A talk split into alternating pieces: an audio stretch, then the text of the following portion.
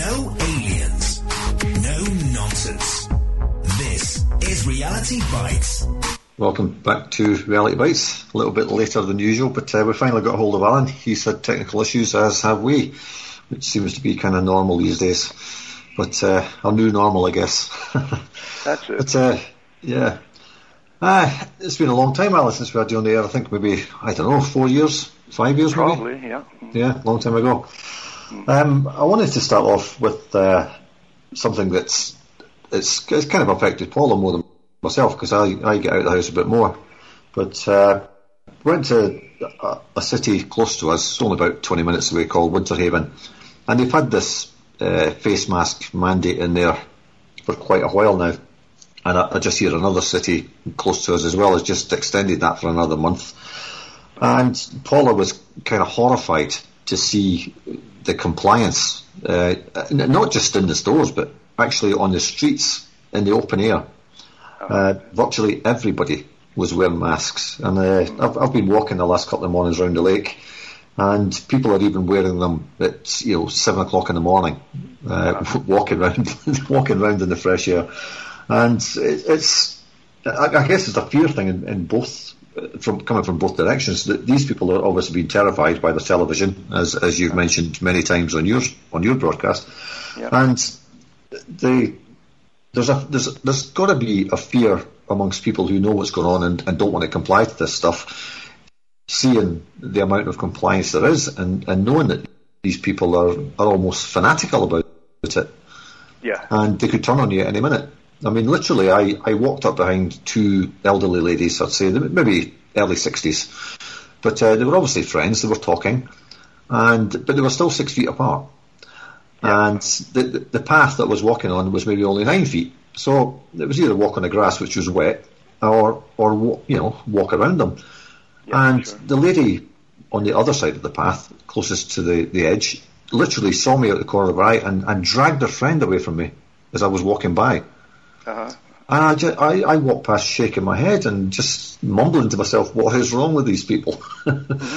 But uh, I, I can't even imagine that that level of terror because we don't watch television. We don't. We're not engaged with that kind of thing. Exactly. That's the truth of it, sure. Uh, it isn't just uh, the, the, the, constant repetition of to be terrified, terrified.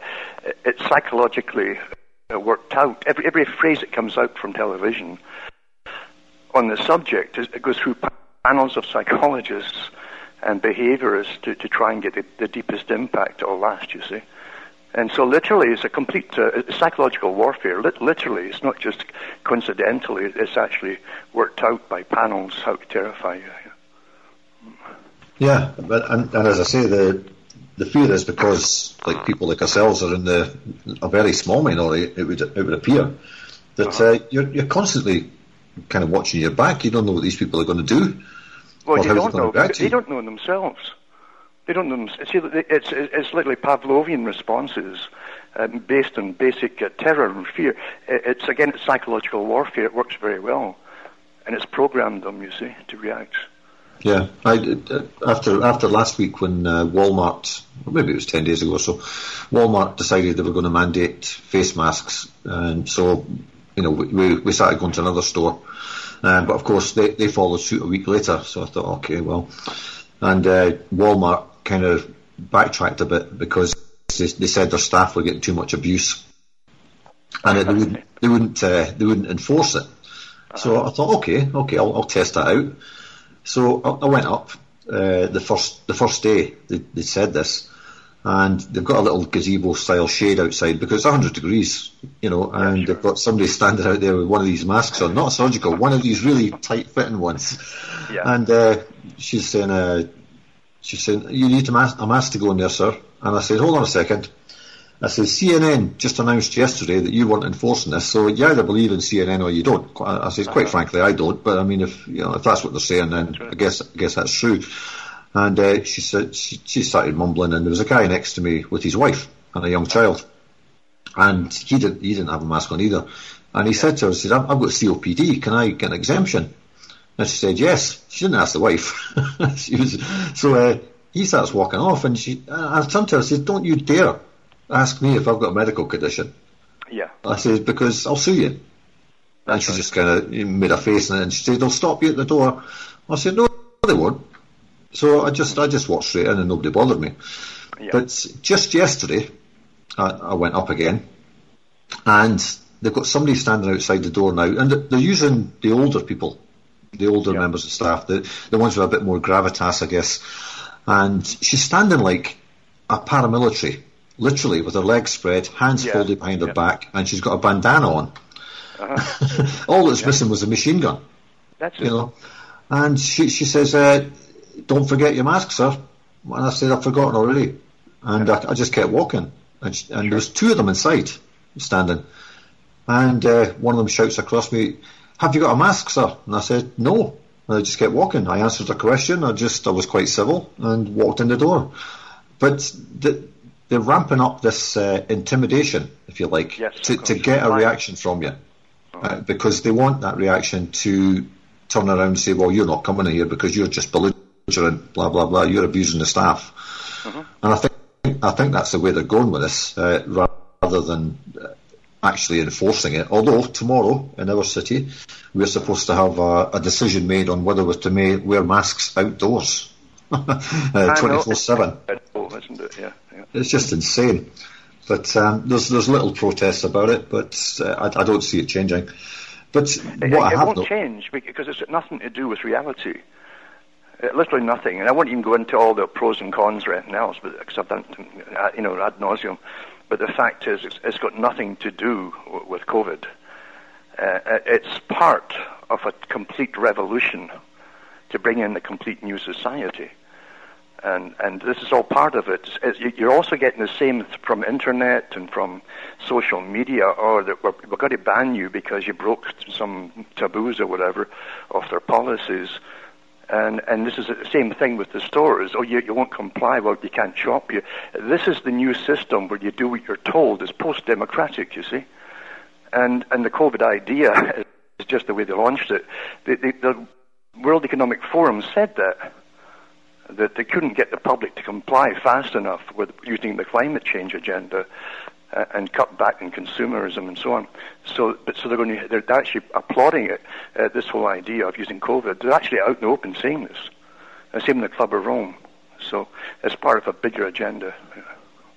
Yeah, Much yeah, I- yeah. Unfortunately, there's still people here who think that it's all going to go back to normal in November after the election. Never. I mean, you, the, the, And- and- whatever, whatever Fauci said back in February, you, you can take it to, to the bank if any bank's left standing. But the fact he, he said that says n- nothing's going to ever go back to normal. Nothing. And you heard the same thing right after 9/11. That before, before the dust settled, you know, they're announcing it from CNN. Nothing will ever be the same again. Same thing here. Th- This is a, a new way of living, or existing, I'd call it. You know, where you, Yeah, you can't do anything without experts running your lives from birth to death. This is it. Yeah.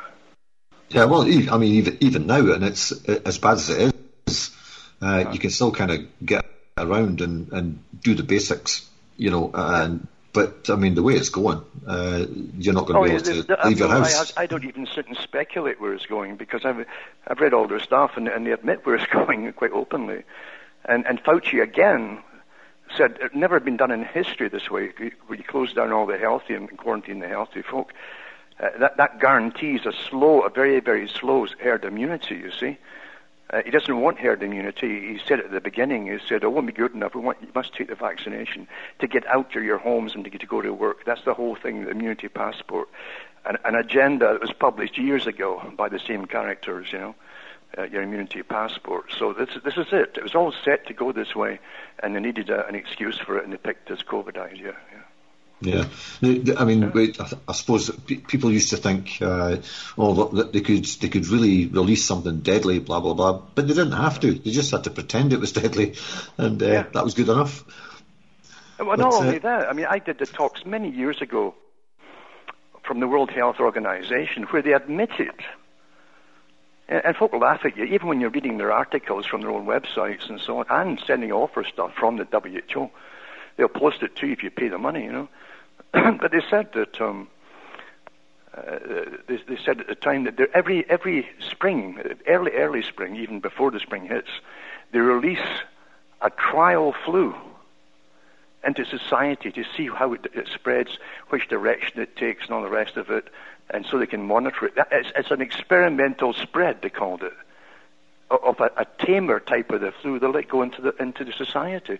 This is from their own their own articles, you know. And so you say, where does the flu come from? Well, they release it.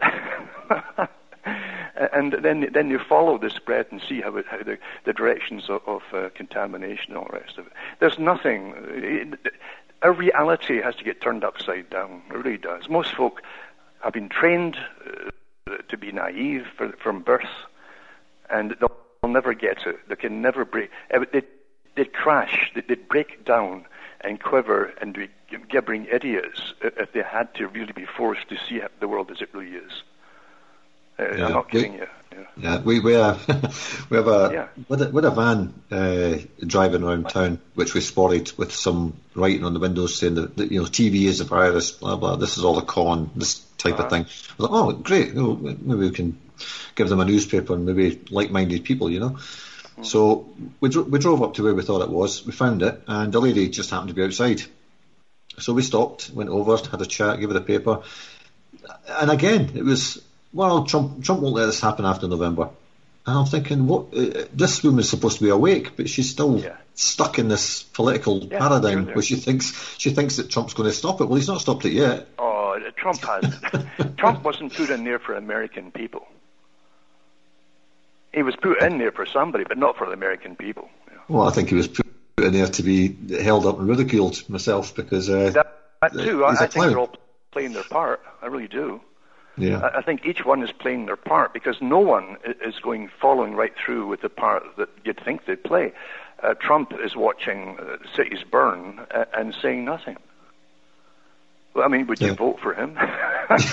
would you vote at all? that's, that's the question. well, I would, I, have never yeah. voted. I, I, don't believe in it. No, I, I, I can't remember what I. But, but, yeah. the, but the thing is, yeah, I mean, Trump literally he says a lot, but he does nothing. You know, he tweets a lot like a little bird, and that's all. You know. Yeah. Well, I always say that to people as well. I say, do you really think that these people are sitting about uh, sitting about tweeting folks? I mean, come on. I know. But um, yeah, it, again, it's, it's a few people have heard say, oh well, but come November, this will all go away. Oh, uh, the Club of Rome said it. Uh, Fauci said it. This little dictator. I mean, he's a front man for a much bigger organisation, much much bigger. You know. Uh, the, I mean, the, the world has a global government already. It's had it for a long, long time, and it's been fairly quiet. They don't want to push too hard and fast over the But the fact is, uh, this is whatever happens. I said this 25, 30 years ago. Whatever happens policy-wise in your country, uh, and even with your with whatever happens social-wise, happens across the world at the same damn time. Well, how can that be when you're all got different kinds of governments and different kinds of kind of social structures? No, you don't. You, it, they're all standardized and run by global committees. That's, that's the well, truth of it. Yeah, I mean, t- t- talk about things spreading. I mean, it's. It, I can't believe that people actually think that there's 10,000, 20,000 new cases in Florida every day of the week, and this is somehow spreading. Well, I, well, could, get, I could get you 100,000 tomorrow, 100,000 test kits, because it, it's nothing to do with suddenly folk getting sick and going, no, these, these are, they're expanding testing throughout society. They've, they've got them in the street corners in some cities, uh, begging folk to, to get tested. And yeah. if you, because COVID, there's all kinds of COVID viruses out. They've been around for millions of years, uh, and uh, you, you, generally never know they're going through you. Uh, and because herd immunity spreads so fast, within a, a two weeks you get total herd community, immunity if you don't put lock the folk down. I mean, Sweden's got about 80 to 85, almost 90% herd immunity. Yeah, they my, didn't my, follow the lockdown, you see. Yeah, my, my friend's actually living there at the moment. And uh, yeah. he, he's, I, I, sent him the, the things that BBC had put out about how the bars are coping with this and blah blah, all the social distancing, the screens up. He says none of that's happening. That's just nonsense. He says that's that's garbage, all of it. Sure. And uh, and they're, they're, not even they're, nobody's wearing masks. They're, they're all just acting as if nothing's happened. Yes. And uh, you, but, but the, the agenda is to destroy everybody's economy to bring in the new system. And uh, I said, I, it's a strange thing. I gave these talks back in the 90s. And uh, it's the same thing with, with the World Bank at the top. And sure enough, they come, they come out in the last few days talking about restructuring and locking down America for another six weeks to save what's left of the financial system. That's what they said yesterday eh? from the World Bank. Uh, and well, do you vote for the World Bank? No, it's a private institution, isn't it? Like all these these organizations are privately owned. Uh, same with the IMF. Uh, we we fund them, mind you, but they're owned privately. And uh, the, the Bank for International Settlements, the same group that was set up by the Royal Institute for International Affairs after Lord Milner created that, that organization. So, I mean, it's the same damn thing, and, and Carroll Quigley said it too. Eventually, the World Bank and, and the Bank for International Settlements will rule the world. Well, bingo. Here, here's, your, here's your excuse to do it openly. yeah. And, and it's I'm all part sure. of the technocracy, too. because they've been saying forever, uh, this, this democracy is such, especially the Club of Rome, and, and, there, and there are different books that put out there, and the Global Revolution, First Global Revolution, and so on. They said it um, that democracy doesn't work for the elite because you, you have to cater to the public's opinion all the time, and they can't get things done fast enough and, and efficiently enough. So they, are pushing for a, a, a post-democratic system. That's always been their goal. Well, here it is. With COVID, oh, you've got the experts ruling your lives now uh, from birth to death, and um, and I'm sure they'll speed up the deaths too with the vaccinations. With I mean, Fauci pretty well said that too. 700,000 folk across the world will die of it, of the vaccination. Well, you know, Gates, so, Gates said the same thing as well. And, yeah, uh, it, it's the whole agenda. This is it, and out of it, come this this this winter, you're going to see you're going to see famines. Well, I, this I, is part well, of what they want. They want famines and rationing, a full-scale wars type scenario with rationing. I, I gave the same talk back in the 90s in Jackie show. And I said, and here we are. It's all coming to pass because the isn't it, it, oh, this isn't a new agenda. They just took off the old scrolls and blew the dust off them and presented them to the public. They've been they've been trying to get this one to go for years. You know. Yeah. Well, talking about famine, it's just uh, just this week there's been three uh, uh, food scares uh, they've withdrawn, I, I, can't remember if it's 380 or 3,800 tons of beef from supermarket shelves. They've, they've, withdrawn onions from a certain manufacturer who's the biggest supplier in America.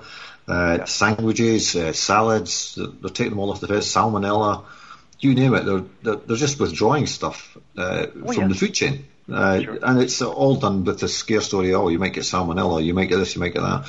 Um, and if you don't know where you got your onions, you better you better not eat them. I mean, That's who knows where their onions come from? you yeah. pick them off the, the fruit and veg stall. They're, they're, not in a packet or anything, you know. But um, well, here, here's yeah. the thing too. Uh, they did the same. Remember in China around February, in March, like, like thousands of tons of meat rot in the docks. You know, uh, because that's that's a testing ground. It, it tested all all the things we're going to get. They already tested in China. You see, and and China's in on it, and so is the West. Those who run the West are in on it with China. It's not they're, it's, they're not your enemy. They, they they're they're owned by the same folk that own us. You know, and. Um, they play their part too, and they, they help to terrify the West as well. They were spraying those water cannons in the air, remember, like 200 feet in the air, and all the rest of it. And we are all sitting in the West going, my God, what's going on? This must be, must be terrible. But uh, th- that was a warm-up period to terrify us. And they made sure, if China doesn't want you to see something, you aren't going to see it. so yeah, well, they, all they keep, part of the propaganda, you know. Yeah, they keep they keep telling us about the censorship. They keep telling us about the censorship and, until it suits them to show you it. That's it. You know, the, uh, but uh, talking to China, it's, it's funny. It's uh, I, I, mentioned to one of the staff in in Walmart, one of the supervisory staff. And it's funny, the supervisory staff uh, wear bandanas, and the rest of the, staff have got to wear uh, Walmart's specially made uh, uh-huh. face masks uh, with sure. a brand name and everything on them. Mm-hmm. But uh, I said to her, I said, I mean, most of your stuff in here comes from China. Are, are you not a bit concerned? I said, mm-hmm. including the, your new rules. and she kind of yeah. looked at me as I had two heads. I said, you're following the same pattern. And I, I said to one of those guys months ago, I says, it won't be long before you're taking our temperatures. And yes, he just laughed. And I was yeah. at the the um, the motor section, uh, uh-huh. taking back one of their, their crappy batteries because it had failed. Mm-hmm. And uh, the people are coming in the back door there, people that, that are what stacking the shelves and stuff like that from outside. and they're temperature checking them all. Yeah. Uh-huh. As they come in, and, and I said, well, and I said to the guy that was testing the battery, I says, uh, 99% of your people come in the front door. When are you going to start sure. testing them? And he just mm-hmm. shrugged his shoulders and just, oh, well, it's, it's just what we've got to do.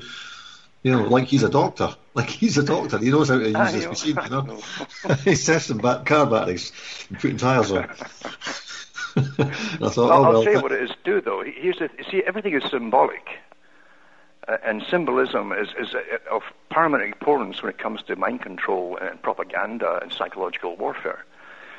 Uh, and when you see them coming, how many pictures have you seen over the in newspapers and so on, and, or on TV or whatever, uh, over the last six months or so, and you see someone dressed, you know, with, with the, the gear on. That's a uniform. If you, you know, if, this is what your mind sees. I, this is a uniform.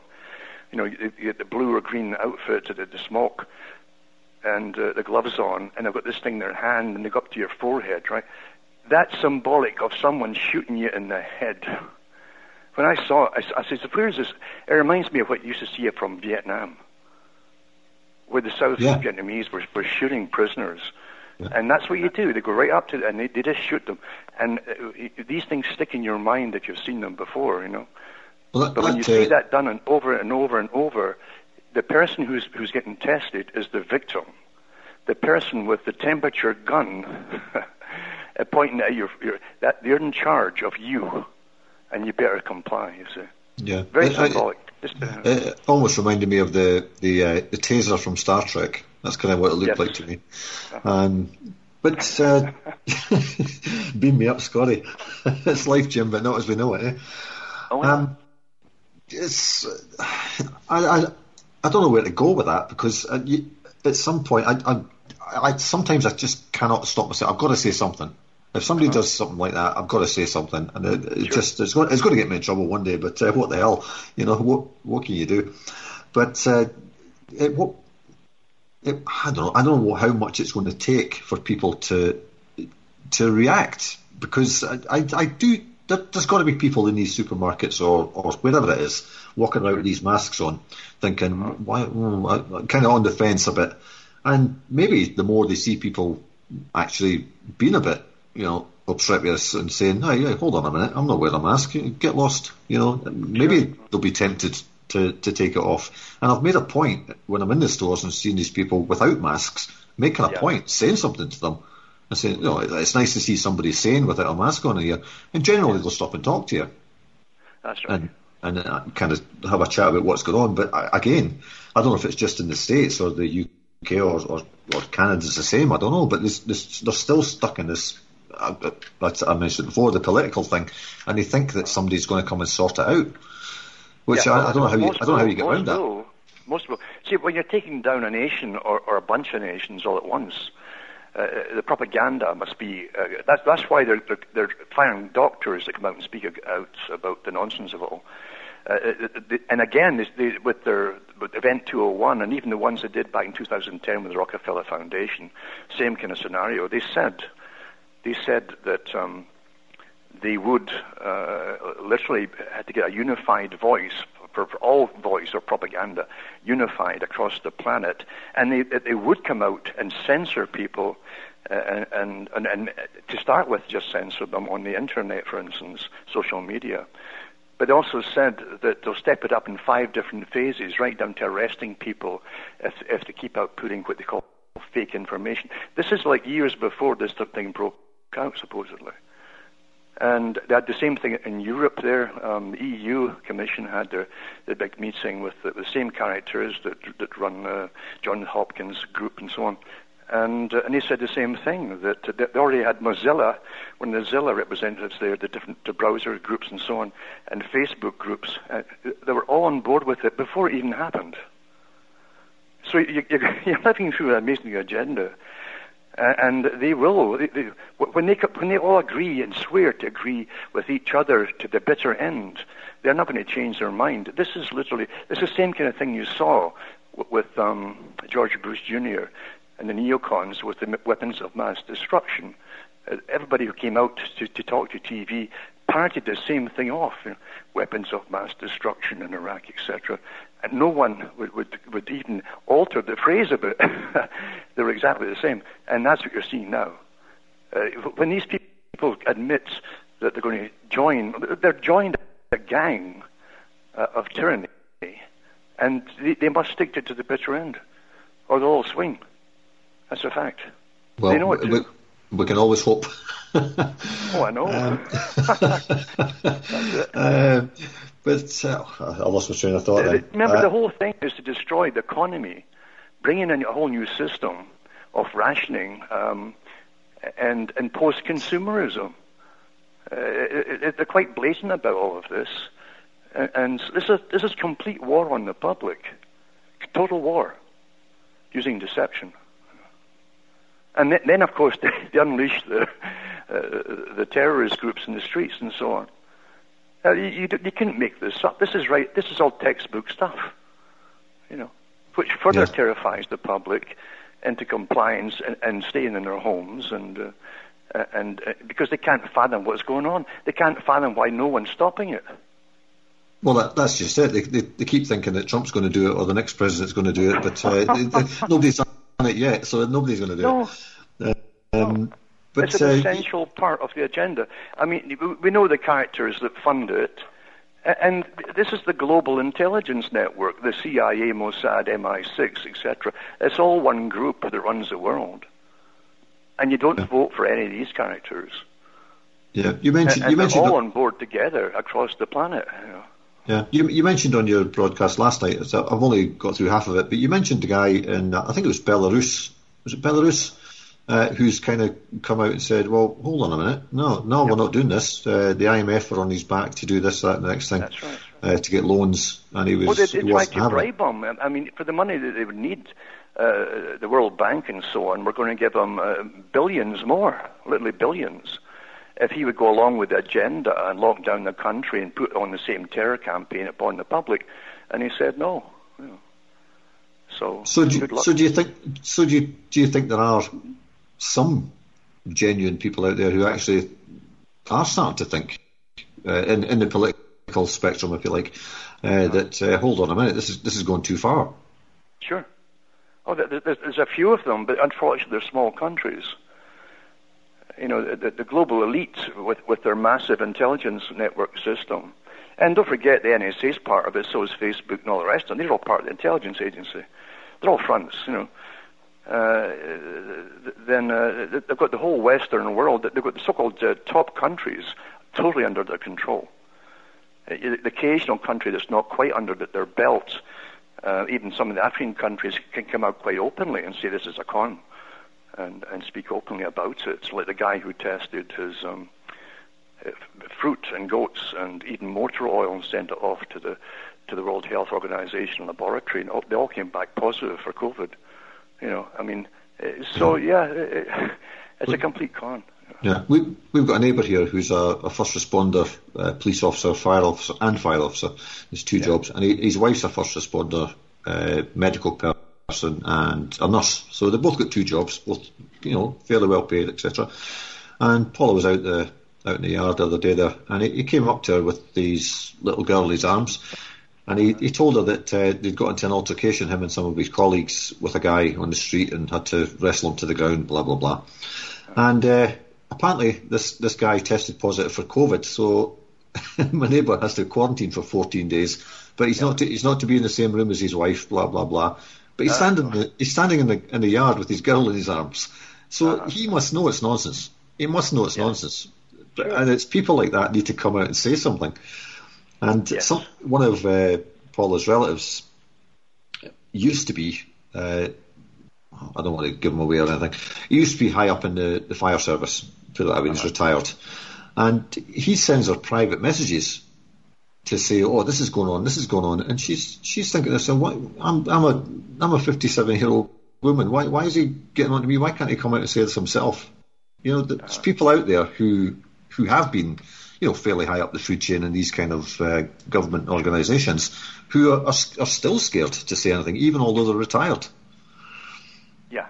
Well, they're, they're still scared of their pension getting cut off. Now, you see, everybody's under the threat of something. And uh, it isn't just cutting off your, your, your social networking and, and, banning you from going in stores.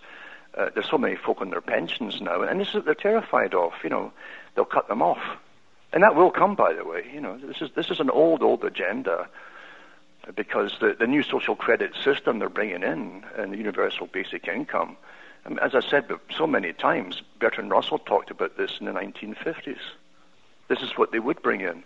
And they would use it to get you com- to comply, or you wouldn't get your money going into, or your credits going into the bank every month, you know.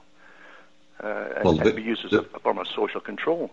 Yeah, the big the big push now is, of course, they're, they're talking about in the states this second round of stimulus checks, blah blah blah, and there doesn't seem to be any conditions so far. But you can guarantee the next one. I think the next one is going to have something attached to it. But well, um, the thing is, too, I tell you what is guaranteed. Eventually, you're going to have to. They'll, they'll start off with you're going to mandatorily get tested every week or something, and then it'll graduate into well, you'll be the first one. You better take that. You've got to take the vaccinations now. You know, nothing is yeah, nothing. You, Everything's a legal contract. You know. Yeah. And do, these do are legal contracts. Yeah. yeah. yeah. Do, do you think the government will actually mandate it, or will they use, as they're doing now, uh, the, the corporations like the WalMarts, etc., to enforce? Uh, you know, it's, first it's of all, all, it's a mask. I, I literally gave the talks in 1998 on this very thing. I said, it's time's coming where you'll have an electronic gadget, either your phone or something, or even a bracelet. And actually, it's a bracelet too. They're dishing, Israel has one of the biggest contracts for the bracelets. Eh?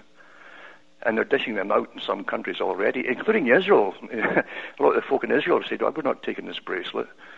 And uh, this is to track and trace you. And Theresa Tam, the so-called head of the supposed uh, health system in Canada, uh, said the same thing uh, 10 years ago in a, in a talk on the CBC that folk who wouldn't comply in a pandemic would be forced to take a bracelet.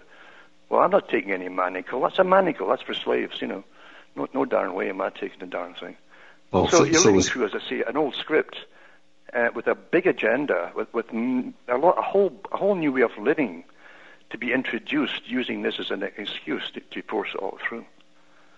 You know? as, you say, that. The, the, yeah, the, and I said in 1990, I said eventually, if you don't have the electronic gadgetry and so on, and it's like a passport idea, I thought at the time in 1998, and I said that um, alarms will go off if you walk into a store and, and all your vaccinations are not up to scratch. And, and, that's where you're going with it all. Yeah, there was, a, there was actually a, a, TV series along those lines where some doctor guy in Africa or something, and it was all about vaccinations. And again, they had this, uh, they didn't know it, but uh, they'd been vaccinated with something and it did set off alarms that, that if was, you didn't have was, it. That was I mentioned that a few times. It's an excellent series, wasn't it? Yeah, I can't that, remember. That was, that was uh, the last enemy. Was called. Yes, it? that's it. Yeah, and uh, a great series that because it shows you even uh, regardless of the, the, the, idea of them spreading a, a man-made uh, virus made, made in England over in Africa, it tests them coming into Britain through refugees to see who had it. You see, and and they could actually track and trace them, but it was killing killing them at the same time. But uh, what, what, it showed you was that there was nothing you did in life that GCHQ, with its thousands of reps, it's, it's just like the, the NSA. Uh, there were instant access to all your data every second of every day, you know, and there's nothing hidden from them. That was a great series there, yeah. Yeah, and uh, I, I, saw something. I think it was the Cayman Islands. Uh, it said that uh, people coming in had to wear a, a button or something some special button uh, to to say they they were immune or they'd got some kind of immunity or immunity passport or something. And if you didn't have that button, you weren't getting off the boat, basically. And that was just uh, that was this week. Yeah. Um, so it's, I mean, why not just stick a yellow star on people and be done with it, and that'll be the end of that. Well, I even said that years ago. That eventually, you'll have a, a star or something stuck on you if you won't comply. And this is this. All the techniques have been used before to get people to comply either, under a wartime scenario, and that's how they're treating this as a wartime scenario, with rationing, acute food, uh, food shortages to come in to play. It's already happening in South Africa. There's people starving to death already over there, and and they think it'll never happen here. Well, it's going to happen. They want it here. They they want you be to be on your knees and begging for them to help you and save you. That's what they want. Yeah, I, th- I think the, the, television will play a big part in that. They'll, they'll, start to show you all these people starving in Africa and India and all these places uh, because they didn't they didn't they didn't do as they were told. And uh, you know you'll have to. I guarantee you, with with the next month or so, you'll I guarantee you, they'll start to drench up uh, dredge up all the old uh, propaganda stuff from World War II and how happy the folk were suffering and starving and, and doing And then they'll show you the rickets that, all through Britain and so on, people with bowed legs and children and so on, uh, and, and, all the side effects of it to terrify you even further. You know. Yeah, well, yeah this is this is total war. This is a complete war campaign on the public. Yeah, well, if you if you lock people indoors all summer uh, and they have no vitamin D uptake, yeah. then they're going to get rickets. yes, it will. And, and if you if, when, and they're, they're already pouring millions of gallons of milk down the drain, superior vitamin D, you know, and, and so on. And they're ploughing potatoes under just like they did in the 1930s when Roosevelt was in. And uh, yeah, they're getting all set for the same scenario. You know. Yeah. Well, I mean, come, come the winter, uh, Britain's already said that they're going to have the the biggest flu vaccine rollout in in the history of uh, vaccines. And uh, of course, Fauci saying, "Well, you've got to get a flu jab to protect you from COVID." And uh, I, I just got an article.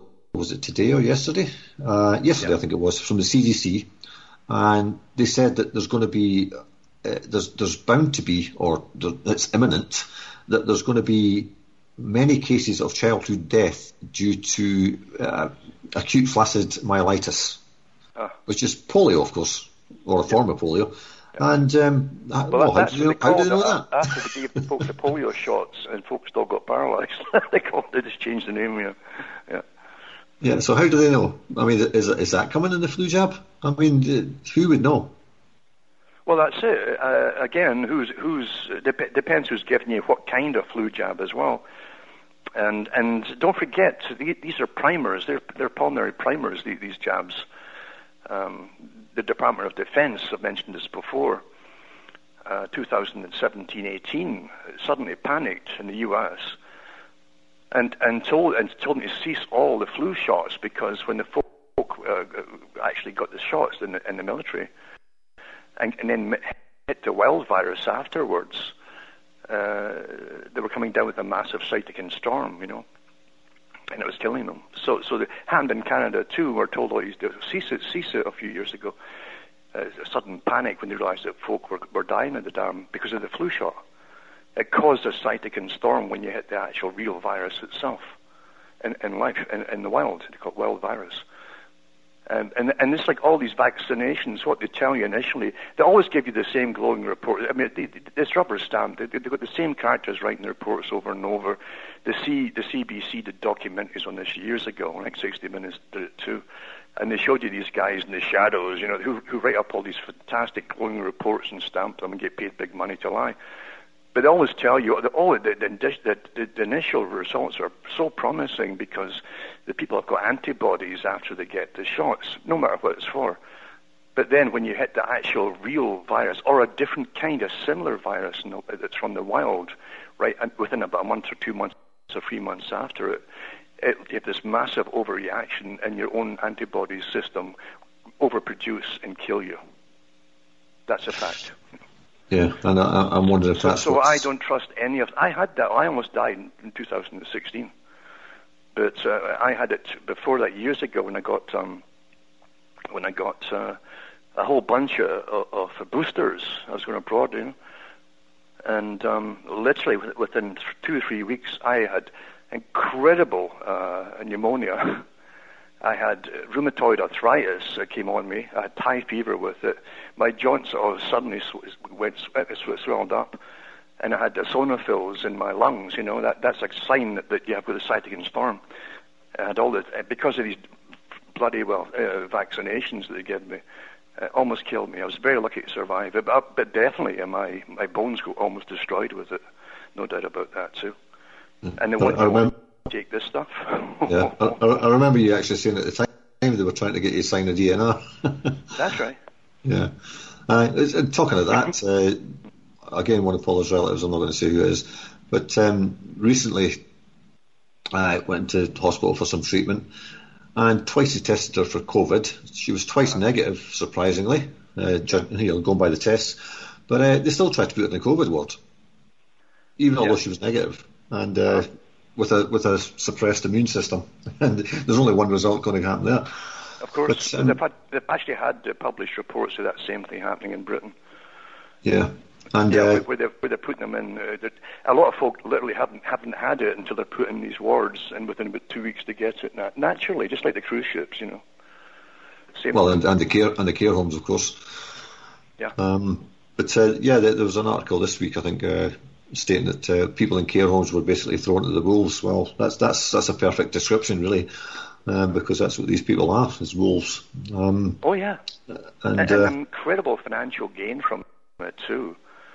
You know, because they put down COVID, I mean, the, the, the, the, the government immediately throws thousands of bucks at them per, per patient, you know, for, for, for claiming that they've got COVID, and uh, in the and US especially, with it, yeah. was it forty odd forty thousand dollars if they get them on a ventilator as well. Yeah, yeah. Oh. That's right. I mean, and, uh, again, we, we could bitch forever about the about the signs and symptoms of this of the, the con game here. But the fact is, it's for a bigger, bigger goal, and the goal is a, a permanent goal uh, of retraining the whole population of the planet into sustainability, as they call it, uh, post-consumerism, and uh, and right down to who will. They said at the last big uh, climate meeting last year, uh, it's time to decide who can have children and who can't have children. That old agenda. so that's coming along the pike very, very nicely, as you say. Yeah. Yeah, maybe we all need to get some of uh, Anthony Fauci's rose tinted goggles so we see the world in I, a different so. light. yeah, I think so. He's, he's on something, that's for sure. Yeah, yeah. Yeah. Uh, some kind of hallucinogen or well, something else. Again, uh, um, that, that uh, member of the Kennedy family has come out too, and, and he's openly said in a big um, discussion with Fauci, uh, he, he, said that Fauci literally had. Um, was it uh, so many millions of dollars sunk into these companies he's promoting? You know, you, you're, talk, you're talking about a gang of people who decide how you're going to live. That you must take their shots, and they've all got shares in it, or yeah. they own well, it. Yeah, I, I. I, I, I really think that uh, whatever it is they want to inject into you, they've already got it. They've, yes. they've done that, and uh, all this money they're throwing at the vaccine companies is just sweetheart deals. Yeah uh, you just go away and pretend you're making something. Bill um, Gates has been we'll, trying we'll to get folk to take this, this type of vaccine, this type of RNA vaccine. He's been trying to get the people to take that for the last 10 years. So you're right. So they, they had it. They've, got, they've already had it for years and years and years. Yeah, yeah and he's, and he's to on. Change, it's to change your epithelial system and, and your lungs and inside your heart too um, everywhere you get the, the, the secreting uh, epithelial cells, is to change them permanently. This is not a, an old-fashioned flu shot. This is a this is D, this is to change eventually your DNA. Uh, well, you're you're into the transhumanist agenda then, because you're not human anymore. That's right. As as you were created, as it were. and once they change your your your your genetic structure, uh, even in that part, if that's all they're doing, I don't even trust them that much.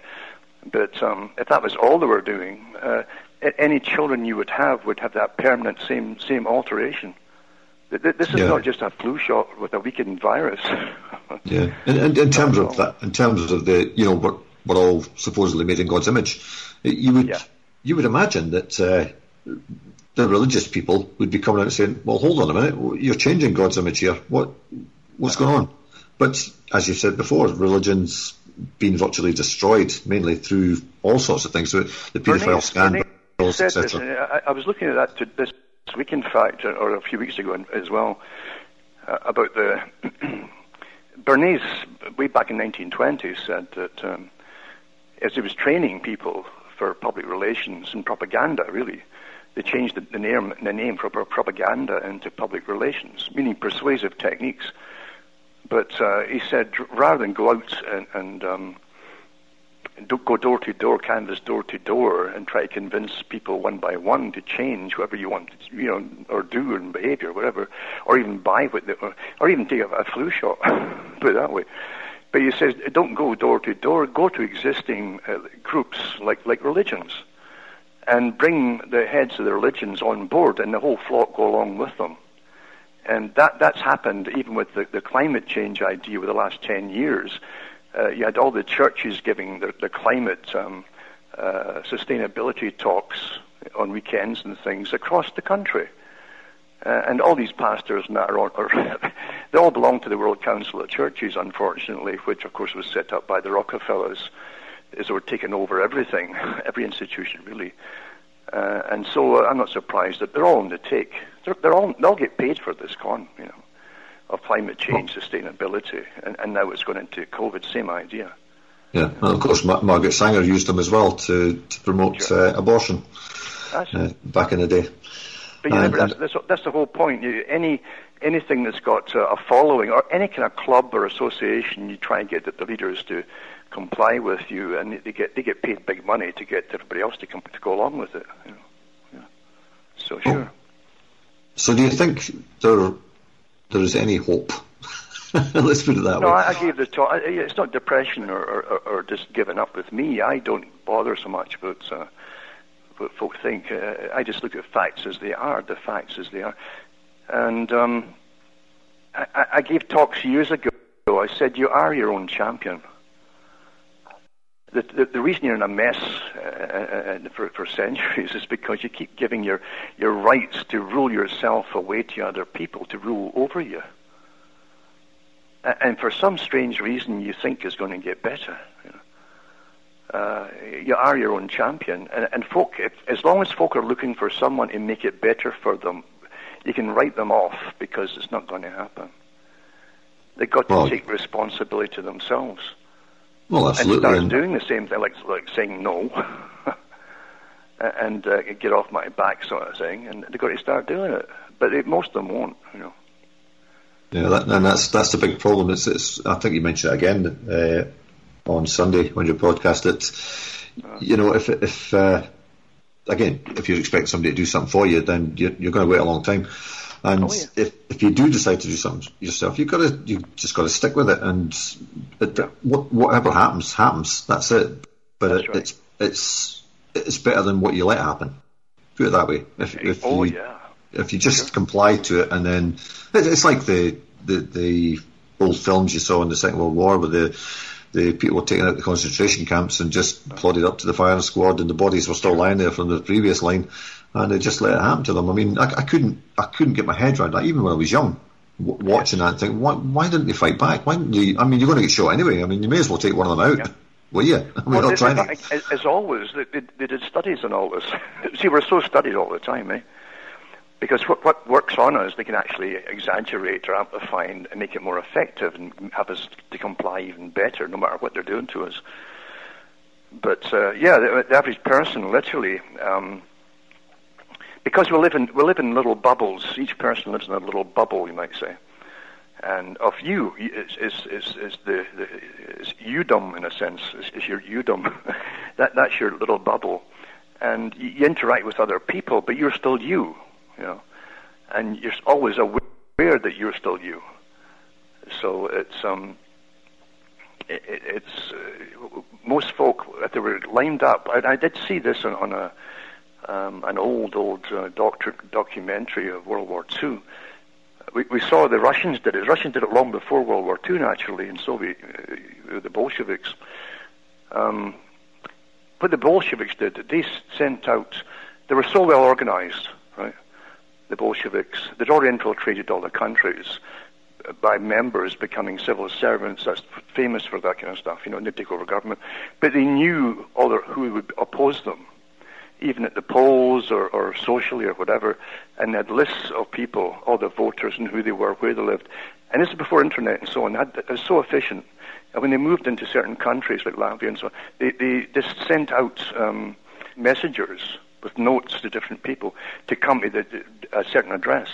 And they would come to the address, they were guided down in the basement, they were shot in the back of the head, uh, one after the other, you know, thousands and thousands of them. And people complied. Because in your little bubble, you never think it's going to happen to you. Even if you see them falling around you, it can't happen to you. And then when you see other ones getting put in trenches that they dug themselves, and again, they've got all the bodies of the previous lot who are getting shot, They still, to the bitter end, it's, it's too unreal, it can't be happening, and they comply to the bitter end. And that, Plato said the same thing, you know, uh, before even firearms came out. You didn't need firearms.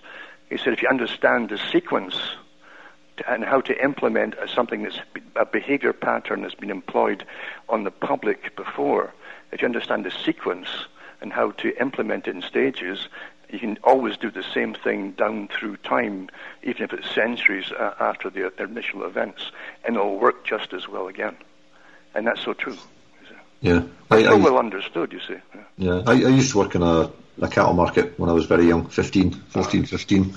And you got the, the cattle coming through, they were sold, and then you had to put the punch in the ear kind of thing, which I'm sure wasn't pleasant for them either. But um, yeah. Well, but then, I'm getting the COVID brand, you see. yeah, yeah, COVID beef, yeah. yeah. But uh, you, you, when, it, when I used to go up to the, the slaughterhouse as well, which was next door, mm-hmm. to buy half a pig or half a lamb or whatever it was, and uh, the cattle knew. They knew that they were in trouble. Uh, mm-hmm. As soon as they got up there, they knew. I mean, human beings seem to have lost all sense of uh, imminent we danger, have, we're, if you like, we are the most instinct. domesticated species on the planet now. And and uh, that's. I, I was reading uh, when you said that. I, I used to live across um, from a, a, farm in Ontario, and uh, the, the guys there, they always the, the, the couple that ran it uh, looked after cattle until they're ready for the market or, or the slaughterhouse, really. And um, and I'll tell you, uh, the cattle would suddenly be making all the mooing sounds loud all night long, the, the night before they were going to get picked up with the big cattle trucks. How they would know, I don't know. but they always knew. It happened time after time, yeah. So you're, you're absolutely, some, there's some kind of sixth sense you're supposed to have uh, that should you, you, should listen to your sixth sense actually if you want to survive because um, most folk have been trained to ignore it. Yeah, we, we had, uh, I remember one uh, one it was a it was a bullock I think, but it was fairly big. It actually got out the the the, cat, the press where um, they they get the ear punched. They're enclosed there from all sides, and it got into it got into the ring, and then it went through the ring, literally through the fence, uh, over it, um, out into the street, and it, it it went all the way down Gorgie Road in Edinburgh, mm-hmm. onto Dalry Road, and then it, it, went into a school there right at the end. There was a crossroads there. I can't remember what the crossroads was. Um, crossroads of, of uh, the uh, the road that goes to Haymarket and yeah. goes back into there, and it ended up the school. It ended up getting shot, but it was on its way to the slaughterhouse anyway, and I think it knew it, and it thought, well, the hell with this, I'm going to have a good, you know, I'm going to run That's these it. guys riot, you know, and they, they, literally had to get the police out to go into an apartment block across the street from the school and shoot it uh-huh. because it was just going berserk. Yeah, they knew. Yeah, they, they yeah. do know. Yeah. Uh-huh. But uh, I, I just wish people would get that kind of instinct and uh, even a little bit, even a little bit to understand that uh, that thing they've got wrapped around their face is, is, is harming them. They must know it instinctively because they're finding it hard to breathe. Well, their hands are never away from their nose because the, as soon as the moisture gets into, into the, the, the, the um, paper or the cloth, it clogs up the pores in the darn thing, and so they can't breathe, and so they keep pulling it away from their nose. Now, through capillary action, if you've got viruses or bacterium, it will travel, th- if the moisture can get through that, that material, it brings the viruses with them. So here's the people constantly picking away at the mask that's, that's wet in front with the moisture, you know. Uh, uh, it's, if, you, if you want to cause problems and actually spread something, if it was real, that's what you would demand that they do, because it makes no logical hygienic sense except to spread it. Yeah, I always kind of try to equate it with drowning or something because uh, I've swam in the seas many years ago when I was younger, diving off the top of boats and stuff, and sure. getting too deep and, and realizing you're too deep, and a little sense of panic kicks in, and suddenly you're trying to get to the surface, and, and because yeah. you know you've got to breathe, and it, I, I just I can't. I, I haven't tried it. I haven't put anything over my mouth to see what it's like, but I, I just instinctively know I don't want to do that. Why would I want to do that? It's just it's just nuts. Sure, it is nuts. It's not meant to make any sense. There's nothing to do with with uh, real medicine at all. Nothing, you know.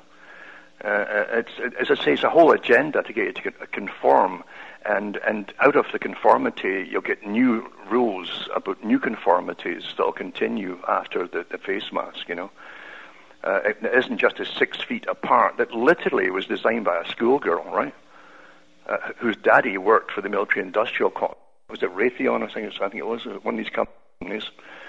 And he wanted his daughter, you know, at high school to, to get good marks to get into Harvard or somewhere. And, and so let's let's help her make a, a good program for social distance. Let's see how, how many folk the computer says would be in your realm of contact per day. And this, so the computer comes up supposedly with six feet.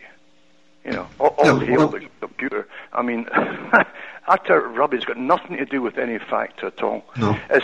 Unless you were literally, unless the virus was so intelligent it would travel six feet and then drop to the floor. or, or, six, or six feet eight if you're in Europe. There you go. yeah, it has to be six feet eight in Europe. It's got yeah. nothing to do with any reality at all. Yeah. But you see, when you're changing society, uh, this was all done in psychological experimentation with the same guys that did the Milgram experiment. It wasn't just shocking people. It was to get folk to do more and more bizarre things for compliance, you know. And um, you the same thing happening, by the way. And the other big experiment that's always touted to do with uh, the prisoners, eh? Uh, oh, so I was just going to mention that one, uh, and they had, they had to abandon it because they were taking on the roles too seriously. That's right, and that's what you're seeing in society with, with, with the shopkeepers who are never behind a mask, remember.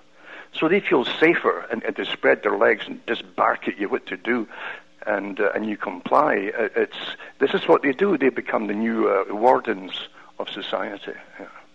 Yeah, I, I, I think um, people are going on about mandatory vaccination, but if if they're going down this route of the like using the Walmarts or whatever to say, okay, you've got to wear a mask in here or you're not getting in. Uh, well, it's, it's not a, stretch to say, well, if you've not got a vaccine, you don't get in here. It's not the government telling you to do it. You just won't be able to buy any. That's where it's going to go. There's, I have no doubt. In it. They've actually said this years ago. This is where, how they would take it step by step. And here you go. They're actually doing it. Sure, they're. You know.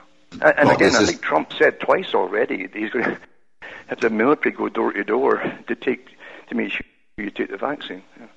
I think a few people are going to get shot, and it won't be with a vaccine. Uh-huh. Uh, if that, if oh that yeah, happens. but I'll tell you, I, I, you see what they do too in, in psychological studies for for altering behaviour patterns in society, and actually talked about this in, in their big meetings at Event 201, and then the other one as well that they had in, with the Rockefellers 2000, their foundation in 2010. Uh, they actually talked about that, about how to get new compliance techniques to work on the public, uh, to, to, alter behavior uh, and behavior patterns in the general population. That's just how they termed it, you know. And and so um, you got to shock the people uh, in a sense. If it made sense, people would start to make decisions. I, I'll, I'll accept this or I won't. It made sense, because it doesn't make sense to them it, it literally makes them doubt their own sanity. When you doubt your own sanity and your ability to make decisions for yourself, then you won't make decisions for yourself. You com- you'll comply. these techniques are so well understood. Yeah. yeah. If, if you don't understand it, then the expert must, so he must be right. Must be right. And, and so, again, see, yeah, most folk are living in a little bubble again, can't believe that so many people are on board and saying the same thing. Oh yeah, we, we, we, we have to get an immunity passport in order to get out of the house and to go to work, so we can feed ourselves and so on. And uh, so, so yeah, this is, yeah, but they are the whole big. It's a big gang, you know, and they've all sworn allegiance to the agenda. And I'm telling you, they, they can't stop now because you'd have to, you'd have to put them all on trial for destroying nations' total economies with all the hardship and the deaths that come out of it, etc. You would have to put them on trial, and they know it. Yeah, it's yeah, it's, it's not just it's not just uh, deaths they're responsible for. It's it's yeah. deaths they've actually made happen. They they've, they've deliberately murdered people. That's, sure. that's, oh, yeah. that's it. I mean, there's no two two ways about it. They deliberately made sure people were killed. Absolutely. So, there's no and, doubt uh, at all.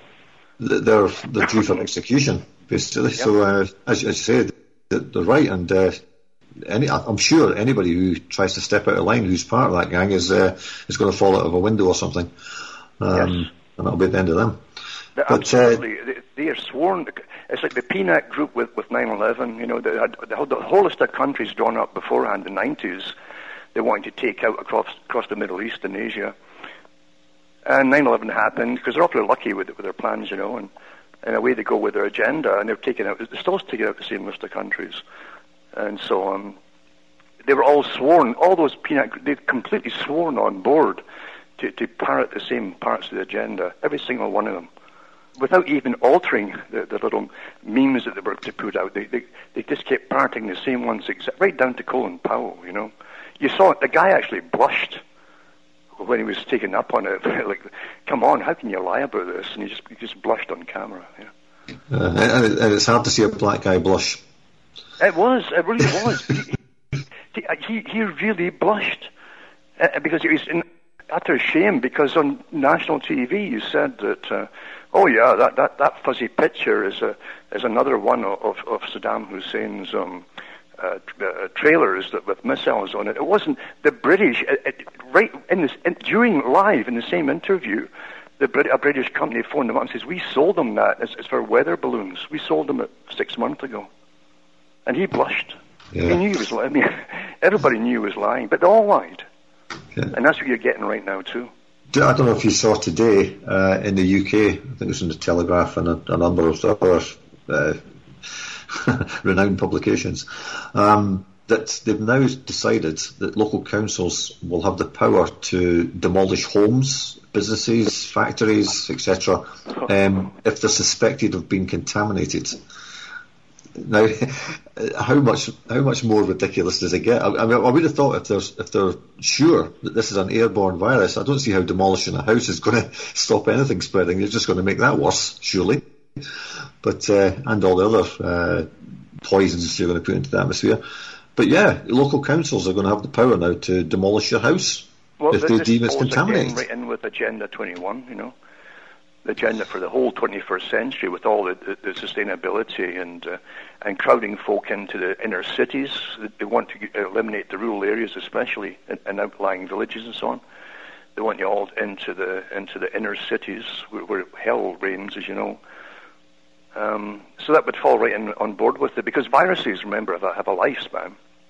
They don't, they don't go into some kind of hibernation unless they're in the Arctic or something like that. And uh, literally, they, or permafrost, you know. But uh, it, it's not like they're going to breed in a house and continue breeding if there's nobody in the house. Just, just, just leave the house for a month and, and that's it, gone. Yeah, well, they get rid of termites, you know. Otherwise, you couldn't. You couldn't even go into a. a I've said this before with the stores. Uh, if it stays on the surface for, for, for six hours uh, for a tin can, or maybe 12 hours for a tin can, and maybe six hours for, for cardboard or paper, uh, that means it dies after that, you see. It needs a host to breed. So uh, if, yeah. if, an empty house, just, just just move out the house for a few weeks, and that's it gone. And that's it. So uh, whenever you hear these things, it's for a different part of the agenda because uh, it makes no no logical sense medically, you know. Yeah, I, I thought I, the first thing that struck me was that the Agenda 2030 yeah. thing, and that uh, I wonder how many of these houses are going to be in the country, you know, that, that are contaminated supposedly. But uh, again, uh, in, in, the in the stores here, they're, they're telling people they can't use this uh, this touchpad thing. Uh, with oh, the, got, oh, can't, you can't use a, you can't use a, you've got to use a pen to, to touch the touchpad, yeah. and then they're out a key in the number on the number pad by hand. It's just, yeah. it, it just, it's nuts. I'm, I'm standing there laughing at people. like, what are you talking but there's about? a method. To, see, you see, you're being trained to accept the convenient way out, which is Bill Gates, uh, his little chip, you know, and his tattoo that they did at MIT University for our college for him. They, they actually did design it. They published it, the whole thing. They could tattoo it into you. That's your that's your new ID and so on and it can be used again like a credit card or a, or a debit card, and you won't have to touch anything. It will literally just deduct itself from you as you walk past it. You know, so so they always make it so hard and hard until you say, "Oh, for God's sake, I'm fed up with this nonsense. Put the darn chip in, and I won't have to go through with this." You see. Yeah, you'll never have to remember a PIN number again. You'll never have to remember your PIN number again. Uh, we'll they always, they always make it make it so hard to make you comply you see, to force you, you say, oh, like, you, you, you'll, you'll actually ask them to make it easier. Well, it just well, so another, happens to have this digital tattoo here, you know. Yeah. yeah. Another, another thing they're doing here, and it's in, it's virtually, I see these signs up now in a lot of the stores, not even just the big ones, but, uh, yeah. oh, there's a, there's a nationwide coin shortage. Oh, I know. And uh, they're, they're, going after these coins, and, the, and the, the, bank is now saying that we'll give you more, more than the face value of the coins if you just hand them in. Well, they ain't going to redistribute them, are they? They're just yeah. going to keep them, and that's and then they'll go, oh, we're even short. Oh, let's just round everything up to a dollar, you know, uh-huh. and uh, or just do away with it altogether. But uh, they're, yeah. they're, certainly attacking the coins, that's for sure. They don't want coins. Well, they had that article, well, a few articles out from from the World Bank uh, over the last eight years, nine years, especially. Uh, and then after that big um, fiasco of what was it? it? wasn't in Greece. It was where was it? Um, with the bail-ins. Remember the bail-ins that happened then? It was. Uh, they actually said that the, the same thing. The World Bank said that uh, they, they would, they, have got to really force a system of electronic banking and do away with cash altogether. And they've republished the same articles right up until about a month ago. So this this is their their big agenda. You need these things to happen, these crises. You make them happen. In fact, you create the crisis to make it happen, right? To get your agendas through. And uh, that actually said at the Club of Rome that there's a whole bunch of agendas they can force through under the guise of COVID. You know. Well, and they're doing it. they're oh, doing yeah, sure it. They. Yeah. Uh, well, it's got nothing to do right, with right down to, to who can op- reopen. If your store isn't, isn't sustainable or classed by the new commissars as sustainable, they're not going to allow you to open. You know. Except yeah, well, there's a, there's a little if, you, if you were selling cars, maybe gasoline cars or something, that, that that's the next step. They've actually said this. Eh? They want to go and, and start banning uh, the gasoline cars. Eh? Yeah, I just hear. Was it Ford? I think Ford was one of the first ones that said they were they were not they were not going to build cars for uh, the domestic population anymore. They were just going to build them for the, the fleet companies, the Ubers and uh, right. Hertz and people like that. Uh, so you you wouldn't no, you wouldn't. You know, you don't need a car anymore. You can just you can just call Uber and it'll take you where you want to go. You don't even have to you, give them your, you, your money you or anything. It'll just out of that crowded inner city where they're burning streets down. If you really want to move out, there's something mentally wrong with you if you want to have a car to travel out of there. You know. Oh, or to, to escape. Yeah. That's it. Sure. Um, That's it. It's just like the Soviet system and, and the, the Soviet system. They had a whole bunch of, and we're getting it now with the COVID thing too but in the Soviet system, they had a whole bunch of psychiatric terms, so, you, so they could just arrest folk and then, without trial, put them right into the loony bin. Uh, we do the same thing in the West, by the way. I've mentioned it before. The Unabomber, when you, he, he was, uh, they bypassed a, a, trial. They don't want the, the, public to hear what they're talking about or why they're doing what they're doing, and who they're doing it to. And so they put them in the loony bin. In the Soviet Union, they one of the, their favorite terms for psychiatric diagnosis was called inflexibility of opinion. So that, so that first they try to persuade you, you know, and, and say, why can't you see it our way? And uh, they try to explain it to you, and they're all nice. They may even get you a cup of tea, you know, and a biscuit. And and you, if you stick to your to, to your opinions, you know, you're, inflexibility of opinion, and so they can't help you. So they, they put you in a loony bin before they did that, they just shot you because you were contaminated with bad thoughts, you see. So yeah, well, it's all the same stuff over and over and over again. Yeah, and we're, we're seeing it now too. Yeah. Yeah, oh, my son was just telling me he's, he's uh, he delivers cars for people, and he was going from just outside Edinburgh to Aberdeen, and they just shut down Aberdeen today, oh. uh, locked them down again. And I says, yeah. I says, be careful when you go up there. And he says, uh, I'm not actually going right into Aberdeen. He says, uh, but uh, I'm going to the outskirts. I says, well, you better check first where the outskirts stop. because yeah. there's going to be cops up there. They're going to stop people. He says, well, you have apparently got an exemption if you're working. I says, but you're just delivering a car. It's just, you know, just make sure you've got some kind of ID on you to show that you're actually employed with somebody to do this. And uh, just don't, he, can be as lippy as I can. So I, I just say, don't be careful what you say because these people are out of control and yeah. uh, just say yes or no, sir, and just get on your way and be done with it. That's um, But uh, no, the supermarket's a different a different story. You can be cheeky oh, yeah. them if you want. yeah, but yeah. that's the that's the way it's all going, isn't it? It's yes, yes, massa, no massa, three bags full massa. What, what, what, how far do I have to bend over now? Mm-hmm.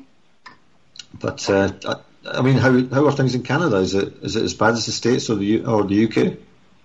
In some places, it, it certainly is that way. And uh, again, you have, have this um, very uh, spotty type of, of lockdown thing with different stores. It depends what stores you go into uh, for compliance. Some some of them just don't. Some, some of the small ones just don't care, you know. And, and in fact, some of the people who work in the small stores don't care either, which is great, you know. See, you understand that the mask is imperative that you wear it. Because what did you see come June? You had a month of freedom there. Immediately the folk could see each other's faces and that. They start getting closer to each other unconsciously. And before you know it, they're right back to normal. You can't have normal. You got to, you got, they've got to make sure that you're terrified to go near people. And so the mask is a symbol uh, of terror. You got to you got to show that you're compliant and you believe in the terror because it makes you think of it all the time, doesn't it? If you watch folk with if there's no, no masks on, then you, it's out it's out the window. Yeah. Uh, well, they, they, they, found that in the UK as well. It's, uh, yeah. As soon, as soon as the, the pubs opened, everybody went, "Oh, we'll sort this. We'll just we'll just get on with it." And now yep. now they're talking about in Ireland, they were supposed to be opening the pubs on the 10th. Uh, ironically, they had the the Eid Festival in Croke Park uh, at the weekend there. On oh, the, yeah. was it the 30th or the 31st? Saturday it was. And they had uh, a few protesters out there, sing, uh, you know, uh, reciting the Hail Mary and Our Father and stuff like that. And uh, you know, big placards up asking if Ireland could be Ireland could, could become Catholic again. and uh, apparently the rules there are that there were to be no mass gatherings of 200 people, I think it was. But uh, on the same day, or the same couple of days, uh, they announced that they were putting back the opening of the pubs for another two weeks. But they were going to allow the Muslim festival to go ahead with 500 people. There, there you go. Yeah, yeah, yeah. So again, create, creating this tension again. Yes, sure. And they did the same in the UK. They announced lockdowns in, I think it was, uh, it was a greater Manchester area, uh, Oldham and places like that where there was a high Muslim uh, population, and they announced it on midnight of Eid. So they're trying to stir up trouble with them as well. Sure, yeah. To get and uh, I, I, doubt many Muslims would have adhered to that because they go to people's houses for that and uh, do the celebration thing. But um, I wonder how we never heard anything about it. We don't know. They, oh, they wouldn't dare touch them. You know, no. You, you, you, see, the ones who get hammered are the folk who are, who are who go along when they're compliant. Uh, they know darn well the Muslims will just tell them to get lost. It's already happened. There's some ones up on YouTube um, of a guy who tested out complaining. He didn't care uh, to the cops, uh, and he said he said they're, over there every every you know for their gatherings and so on, and across the street. He says they're they're not they're not doing a six feet distancing. In other words, the guy was just so sick of getting picked on for not distancing, right? So he phoned the cops up and says, "Why don't you tell these?" Well, the cops came and saw him. They want to arrest him for complaining about the Muslims. that, that's how kaput they are. You don't don't ever ask the police to help you these days. They're, they're well, all no, paid henchmen. You know, they're, they're henchmen, and they literally uh, are, are, not going to go after everybody with the same authority. You know, no, no way, or the same vengeance, or whatever it is that they do. Uh, because they, they wouldn't go and, t- and tell the, Muslims not to six feet uh, distance apart and st- or wear masks for that matter. They wouldn't. Well, well, only the women. yeah. the women have already got them. Um, but uh, it's. But, uh, but, you know, they, they, they want see. That's what you've got to do. You start. You got to start emulating Muslims. You've got to start doing it. Which yeah, means you, you've got you've got to have social gatherings with, with, with, and have your leaders and all vow to stand together to get any rights at all. I gave this talk years ago. It says eventually you, you better belong to a supposed, supposed it's a joke to minority groups these days. But if you don't belong to a minority group, you have no rights at all. And that's true. You, you get picked on if you're an average, uh, pleasant sort of character, you know. Oh, yeah. No, I did, I did read recently that uh, there's only something like 4,600,000 Indigenous Scots left. I think they, they classify that as somebody with two Scottish parents. That's right. And uh, there's only 4,000, 4, 4,600,000 and something. So again, you know, we're, we're a, we're a minority group, I guess. That's right. Can't, can't we, can't we, can we create a minority group and ask for special rights? Well, uh, we don't ask for Scottish. anything. You, you, no, yeah. you dictate your rights. You don't ask anybody Just demand rights. them. Yeah. You better. Yeah. You better. Look what's happening in the States, you know. Uh, they've got all these, these supposed rights written in stone. But unless you back, George Bush Jr. said the same thing about the Constitution. About it's just only a bit of paper. He says if the folk don't back it up, it's, it's of no worth. He told it. It's one of the few times he told the truth, you know. But they won't. Yeah. yeah, as, as, I say, it's going back to the, the simple thing of uh, just walking in the supermarket and not getting a confrontation with people. You don't have to. That's you right. just ignore them and let them do what they're going to do. And uh, as I say, they're just looking for the excuse for you to cause a fuss, and then they'll call the police on you. And, you, and I'll say, well, well, they started it. I, I just try to walk in here and do my shopping. But uh, it's going to be me that gets arrested. mm-hmm. You know. Oh, you, you know that. Uh, I mean, I mean, if, if, depending who you are, uh, same the, the store owners, they're not going to jump on anybody's back if they can see they belong to a specific ethnic group. You know, no way. They're terrified yeah, of getting sued. Yeah, definitely not. As I said, and, and, and every ethnic group has official spokespeople. They, they, say, "Don't, don't bug me." Uh, talk to my spokesperson, and, and the spokespeople literally will stand up for you, like, and, and, they'll do all, all the haggling for you.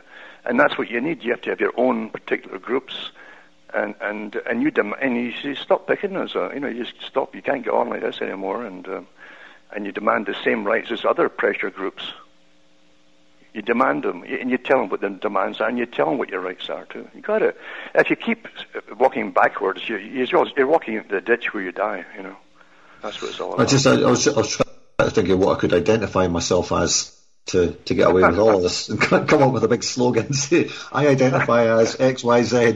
Uh, leave me alone. Uh, I've got all these rights. Um, but uh, yeah, I, it, it's something you've got to laugh at it sometimes because of it's it's so ridiculous. It's of just so ridiculous. ridiculous. You've got to laugh at it. This is what the, you've got to belong to a particular group.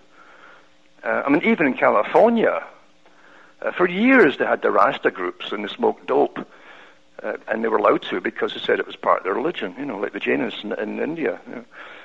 And um, no matter how much you, laugh at all, the fact is they, they, they got away with it, you know. It's the same thing. You've got to just uh, pick something uh, and stand by it and, and take, them, uh, take them to court. If, if they pick on you, and if, if, you, if minority groups and, and, uh, is, is the law, and you, you, you're now a minority group, then you sue them, and you must win. They've got to let you win. Everybody else who's a minority will win. So go ahead and do it. Yeah, I, I said that to a number of people in the in the stores who who you know they're, they're standing there eight hours a day. Well, they get a break, I guess, but uh, they're, they're red in the face with these masks on. I said, you know, you know what needs to happen here? I said, somebody needs to collapse. Somebody needs to collapse. Even even right. if you've got to fake it, just collapse mm-hmm. and sue yeah. them because they're That's not it. doctors. They're not doctors. They're giving you medical advice, and the same the same goes for the people standing outside the stores, uh, like yes. the, the like the militia uh, saying to you, you've got to put your mask on, sir. Well, well hold on a minute, you're not a doctor. Uh-huh. You know, you, you've no right to give me medical advice. In fact, that's illegal. I think I'll sue you. Mm-hmm. You know, and then just make them step back. Yeah. Put them on the back foot. Um, and I said to Paula yesterday, I said, I deliberately go up there all dressed in black because it's more intimidating and they're less likely to bother me. That's right. yeah. But, uh, and uh, unfortunately, unfortunately, uh, most of the people that put in, in, these positions are women, and you kind of yeah. feel like oh, I don't want to be, I don't want to go too hard on this person, you know. But sometimes you just gotta say, well, you know, the, I, understand they need a job, I understand they've got families to feed and all the rest of it, but somewhere along the line they've got to make a decision, saying, do I really want to be doing this? You know, is this really what I, what I'm, I'm employed in a supermarket to do? Is to get on people's backs about a, a mask. I mean, or, yeah. or any of that, you know. But I, I, guess some people want to do it. That's that's the problem. Well, and yeah, uh, again, all this is understood. There's nothing that, that the behaviourists don't know about humans, and uh, we're so overstudied, uh, more than any ant or, or, or rare animal or whatever and uh, and constant experimentation on, on the public for centuries actually. Uh, in any given day, if you look into the psychological magazines and, and you know, Psychology Today and so on, and the behaviorist magazines and MIT, uh, you're going to come across what they'll tell you about is maybe about 300 of them per day going on. Uh, these are the ones they, they mention. But across the world, there's thousands of them, constant studying us, us, us, in every possible situation. And this COVID idea, every bit of what we're talking about is so well studied. Yeah? And how to how to even push it. And remember too, uh, the, the, the, the nudge teams, the, the behavioral insights teams, eh, uh, that work in Britain with the SAGE group, eh? and, and the, SAGE, the SAGE group put out the, the standard uh, uh, forms to all media in Britain, uh, uh, newspapers and television and so on. And one of them showed it. He, he said, he said um, that they're advising us to step up the fear aspect in all our stories. To, to, in other words, to create fantasy into the, and create fear aspect into all their stories to, to make folk comply more especially the ones who, who are on the edge, don't, they don't want to comply, step up the fear aspect. So your own government is using your tax money to, to pay specialists to create terror, a terror campaign on you. Yeah, I, I that's enough. To, that's, to, that's enough to throw the government over right there. Oh well, yeah. I mean, that's a, if it's an act of terrorism, then it's uh, oh, yes. it, should be punished as such.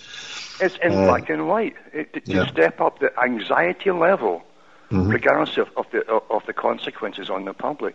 Step yeah. it up and, uh, and, exaggerate the stories. Yeah, and I think it's interesting to note that I think they sold that uh, those techniques and stuff to all the Commonwealth countries. Yes. And you can see, like Australia, uh, that's particularly bad. But um, oh yeah, some, my, my my niece is actually living there. Uh, she went on a, a, a, student exchange thing before this happened, and she was basically stuck there and she's supposed to be coming back and I think it's September, end of September or, or October. But she's going to have to go into quarantine, and I was reading about how that works, and and she can't go home. Uh, she can't go to friends, and sh- they say that she'll be put into a, a government facility, whatever that is. Um, but from what I've read, they're basically taking over these empty hotels at the airports, and basically yeah. you're you're under lock and key for 14 days in your hotel room. Mm-hmm. Mm-hmm. And just and, and you've got to pay for it. Yeah, that's a part of it. sure. So uh, it's just, I mean, they're imposing something on you, and they're imposing a financial penalty on you for simply coming home. Of course, that's that's, that's how you change the entire system in which you live. Is is bit by bit across the board, little bits here, little bits there. Nothing to do with, with, with common sense or, or even medical, uh, you know, gain or whatever or hygiene gain. Um, it's got nothing to do with that. It's to change you, the, the way that you react to things to get you used to adopting uh, new systems, uh, minute parts of all, all the, the greater whole, but by new parts across the board. And that's what you start doing, you see. Uh, and once you're, once you're starting to adopt them, uh, then believe you me, you're going to have 20 new things or 25 new things per year for the rest of your life to, to adopt because they're not going to stop this is this is yeah. literally their agenda. It's nothing to do with COVID. Yeah. Honestly, well, folk get so stuck on the COVID idea, they don't realise that COVID is just the excuse for it. They've already said this is the excuse for it at the World Economic Forum. Yeah, and, and what, I mean, we, talk about, you, you, know, I've lived in Bulgaria and I was speaking to my friend over there uh, about maybe six weeks ago, and they'd, they'd, imposed a complete lockdown, even on the villages. The, the village, yeah. you weren't allowed to leave the village unless you went to the mayor's office and got a, a document, and you had to tell them where you were going, why you were going, and when you'd be yep. back. Sure. And you couldn't stay overnight in the town. They literally had roadblocks on every entrance to the city, which is what about 25 minutes from where my friend lived in the village and uh, they would stop you, check your papers, blah blah blah. Where are you going? And you'd already got this piece of paper from your mayor, but they had to go through it all, and uh, they did that, and they had uh, big demonstrations in Sofia, and it stopped. Uh-huh. Just like that, because they, they, were literally threatening to go into the building and drag out the prime minister. Well, you, uh, that's what you've got to do. That's what you've yeah. got to do because this is the so, the true super Soviet system. And well, those, they, those, those ex, ex, ex, the ex-Soviet countries should know that. They can see it, they can recognize it. Well, they, they do, and there's still a lot oh, of old people there in those villages who, who oh, actually oh, yeah. remember what went on and were actually witnesses to it. There's actually an old couple in that same village I'm talking about, my English friend stays, and he's a really nice guy, and his, his wife's a, a, a typical little village lady, sweet as sweet as apple pie, if you like. But yeah. he used to shoot gypsies in the village square yeah. when he was part of the Soviet army. Literally shoot them in the head, like you was talking about earlier. and then people loved him for it because they didn't like the gypsies. Yep. And he's still got a lot of respect there, not not from the gypsies, but nobody dare touch him Yep. because he's still connected. But um, again, uh, just this weekend, or was it last weekend, Saturday, I think, uh, in Berlin. Now, I've seen a number of reports, and it was even the, the police themselves stated that there was 1.3 million people on the streets Oh, uh, at the um, the Brandenburg Gate and the surrounding area there. And of course, the BBC only reported 20,000. Now, you, you could you could tell by some of the photographs themselves that there was more than 20,000 people there because you know what a football stadium looks like when it's full. It's got 50 or 60,000 in it, and this would have dwarfed that.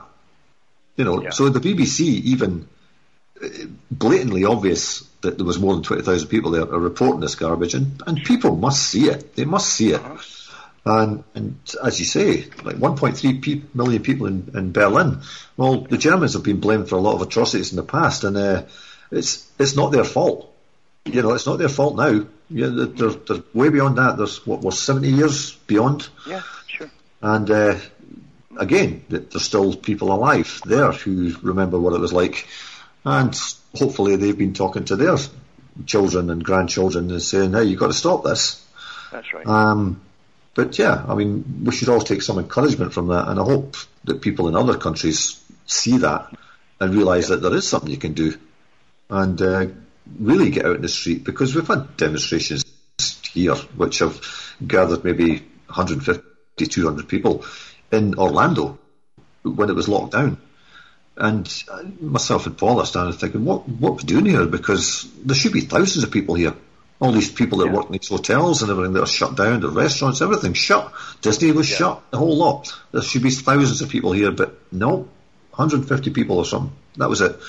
I thought this is a waste of time. This is just Yeah. pointless because nobody's going to pay attention. You know, but uh, they suddenly get 1.3 million people surrounding the mayor's office. They might think twice because uh, half a dozen cops on bicycles isn't going to do it, especially when you don't know, especially when they don't know who's carrying a gun and who's not. Yeah. You got 1.3 million people, and you know, I would suggest maybe half of those are carrying concealed weapons. Then the police are going to step back because they ain't going to get involved in that, especially now. Especially now because they're not going to get any defence from the, the politicians. That's right. That's And right. uh, I guess now there's never a better time to protest because uh, the police are backing off. Mhm. And I guess that's what we've all got to do in, in some shape or form, whatever form that may take, in what little way you can. You- You've got to be- because this is a this. The folk have no idea of this whole new system here. It wouldn't matter if, it was you know some fear of alien invasion or any other nonsense. It, it's uh, COVID is just the, excuse for it. Uh, Yeah, and and, and of course, sorry, carry on. Well, I was going to say the COVID is. You realised that that, that uh, coronaviruses are, are profuse. They're, they're, they're normal in society, uh, and there's all kinds of them, uh, strains of them. Most of them are, are harmless, and um, sometimes they'll, t- get tweaked a little bit through through genetic manipulation. I mean, all viruses are. They call them the great the great robbers because they, they take bits of your DNA, and that's how they can alter and, and change and all the rest of it. That's why vaccines really don't work because in viruses. Um, by the time that you, you've you've got a vaccine, there's about 25 to 100, maybe 500 strains of them, just like AIDS, you know. And, and so it's, it's all, it's all, we're, we're living the greatest show on earth right now of absolute nonsense. It, it's just Well- total psychological warfare uh, to, to bring in a whole new system of sustainability and compliance, post-consumerist society, um, the, the Great Reset, the, the global reset, as they call it, which is total austerity. I gave the talks 10 years ago on austerity from all the, the world meetings that we're having and how they're going to push austerity, uh, which means poverty for the rest of the public if they can't figure that out, you know.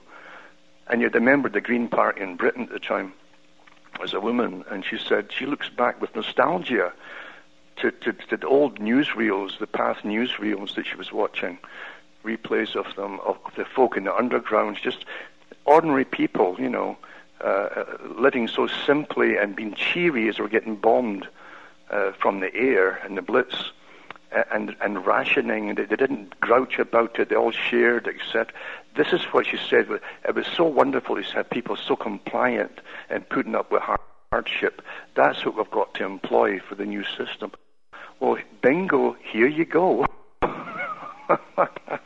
Yeah, that was that uh, Caroline, some or other. Her name was, I think. Yeah, that's right. And then she was followed up by that Australian woman uh, who I had I had words with at one time. Uh-huh. And she walked she walked off and ripped the microphone off because she wasn't getting her way. that was quite funny. Yeah.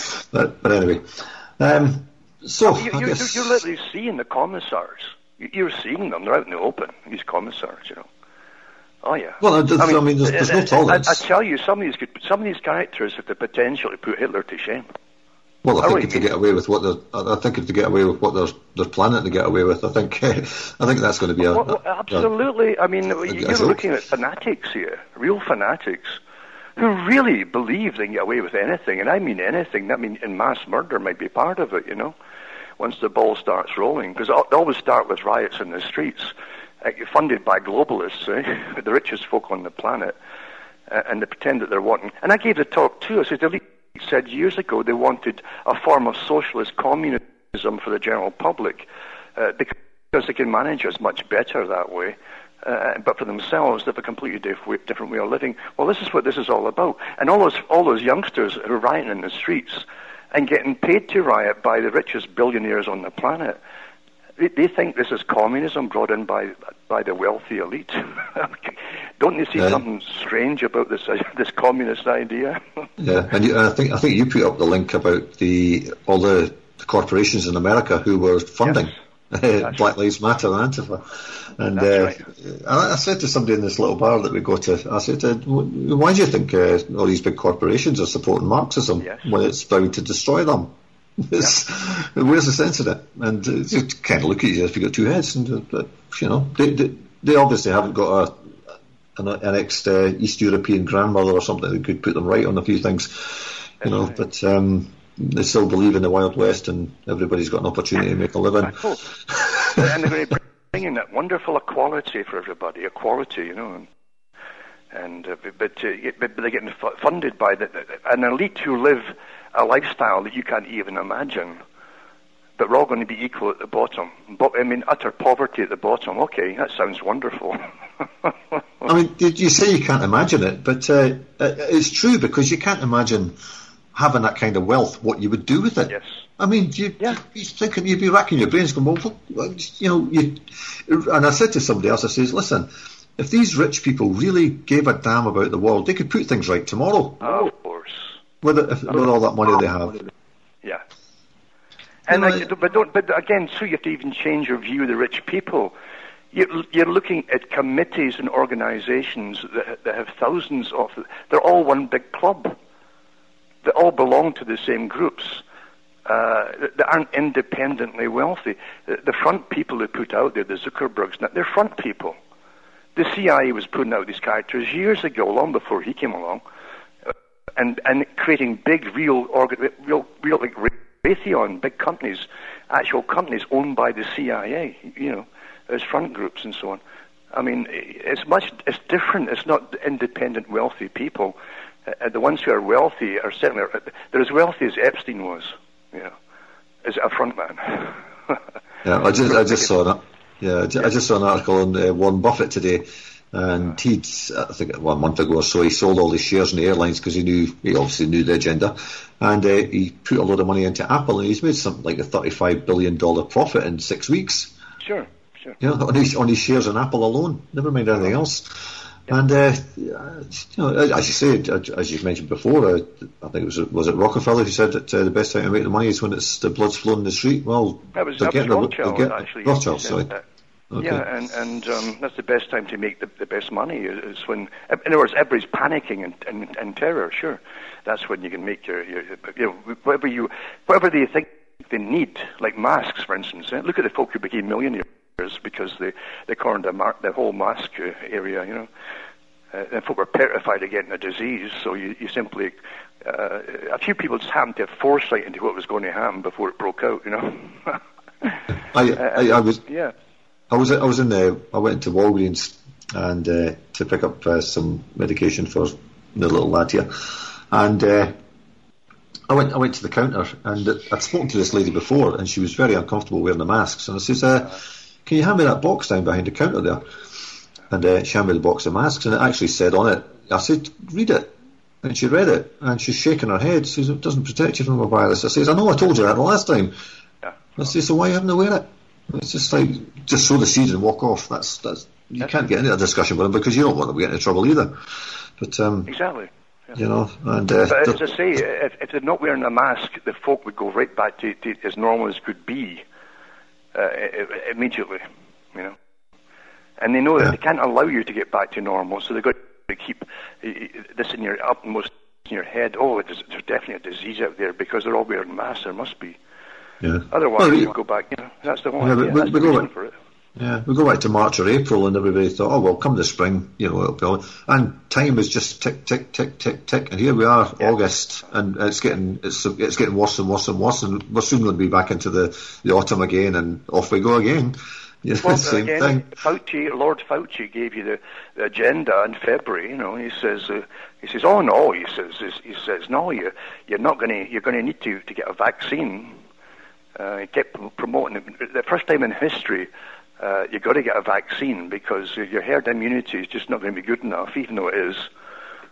And um, so, th- so it was on the cards. You're going to get a vaccine, whether you like it or not, back in February, and an immunity passport too. You know. Uh, and, and he told you that it's never going to get back to normal. They have no intentions of letting you get back to normal. This isn't your world. It's their world. They own it. And Fauci's a front person. He doesn't own it. But people way above him certainly do. Yeah, he's, do he, he doesn't. He, he, he's one of those people. I mean, Gates gets away with it to a certain extent, but Fauci's not that great on the camera. You, you can sense he's No. kind of he's, he's waiting for the wrong question coming, kind of thing, in case somebody dares ask it, and he's, he doesn't know the answer. But um, he oh, lost my train of thought again there. Uh, the oh, it doesn't matter. It's gone. It Doesn't matter. But uh, yeah, these characters, as you say, they're, they're front people, and they're, Oh, yeah. they're obviously so. They're obviously so, and I, I don't, I don't understand why people can't understand that these people are dictating to the government. I, I, Yeah. it's, it's beyond me because it's obvious. They're on television telling the government what to do, Mm-hmm. and the government's kowtowing and saying, "Yeah, yeah, yeah, we'll do that, we'll do that," and uh, Sure. and and just destroying economies. That, that's what I was going to say. I wrote to the uh, one of the newspapers here, the, the local newspaper. Well, the local newspaper was shut down uh, a couple of years ago, but uh, the next local one, which I- I'm sure had something to do with that. Um, and they printed an article, blah blah blah. And I, I, I said, okay, I'm, I've got the person's name at the bottom of this. I'm going to write to them. And I wrote to them and I sent them the the uh, article from Reuters uh, showing that the that COVID was in the wastewater in Spain in March 2019. And I said, I think they'll agree this is not a conspiracy website. And uh, the fact that they're getting all these cases, etc., uh, would be simply explained by the fact that this has already been around the world once. And that's why people are testing positive. And besides that, and I put in a link to the CDC in a little paragraph stating that uh, anybody who'd had a common cold um, could test positive, and Yeah. a couple of other Any things. Put- coronavirus will test positive. Uh, uh, don't forget, too, the, the test that they do for the swab test and so on. And I, I've given many talks on the guy who invented that test, and he said it's not it's not to, to be used for diagnosis. You know, he says it's useless for diagnosing. It's meant as a laboratory tool only, but not for diagnosing. And that's the, the he died last year. The guy, you know, who invented it. They know all this. E- e- Everything about it is utterly bogus. Uh, and all it does is get fragments, fragments of, of the RNA, the DNA that's broken up from a virus. And these things are common all through society, at any time, in any year, in any century. But we're, we're living amongst them all the time. Uh, but so you'll test just having fragments in you. Even if someone sneezed 100 miles away and it blew in the wind and you got a few fragments, uh, you'll, you'll test positive for it. You know. It- It's Yeah, a complete bogus test. Yeah. And, Uh, and of course, even the Koch's postulates that you must go through, it's a series of, of, of things which you must uh, do to satisfy there's an actual virus, and it's this particular virus. None of the things they're doing are actually testing. For, they can actually prove that it's a particular unique virus. Well, I don't think they've ever. I don't think they've ever found it. They- They're No, never no, isolated it. So, it, well, that should yeah. that should tell you that they can't make a vaccine either. No, I know. don't forget that Fauci, and Gallo and these characters were, were the same characters who, who decided on on the Bible as they wrote the Bible for AIDS. Same thing, same guys. It was a political decision to say it was an HIV virus that caused it. Even though they're still diagnosing folk today that, that, that test negative for HIV virus in their body, negative, but they're, they're put down as symptomatic HIV. It's, symptomatic. It's, it's the same character, the same gang, you know. Yeah, if if uh, asymptomatic people spread things, uh, we'd all have everything and we'd be dropping dead in the street.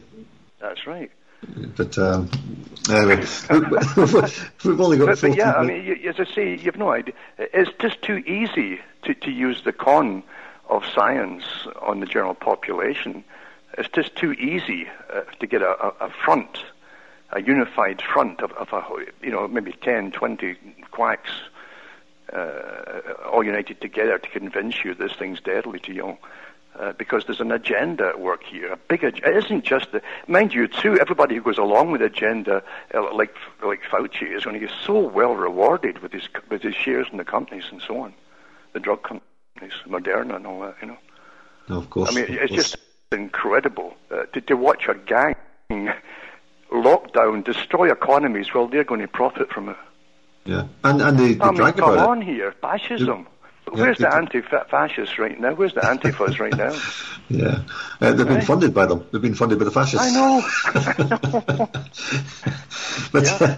uh, okay, uh, well, we're down to 13 minutes now. I was going to, I was going to ask you to, to finish off. Uh, okay, we're, we're, supposed to be going into this great reset, and uh, this is supposed to be officially launched in January. What What do you think they're going to come out and say? They're going to tell you a, a whole bunch of things. Um, that, that the economy um, can never get back to anything like it was, right?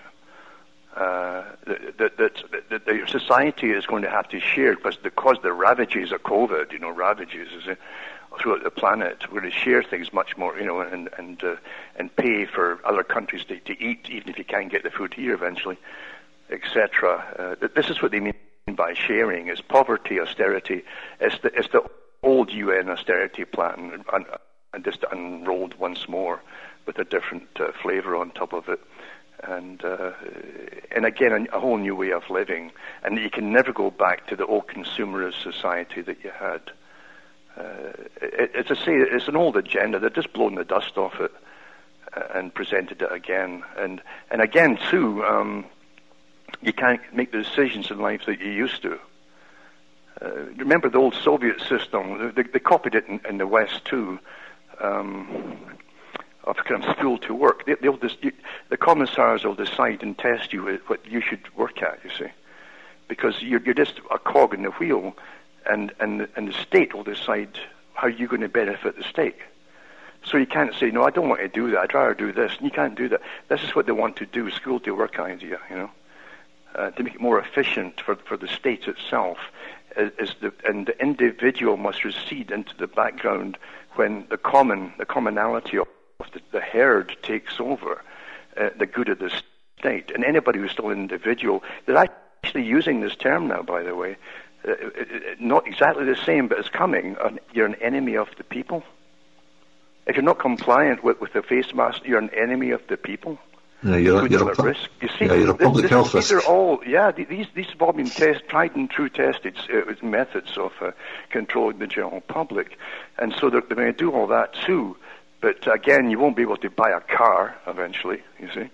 Or they'll say, well, actually, you, you might still do it for a few years if you get an electric one, 150,000 or something, you know.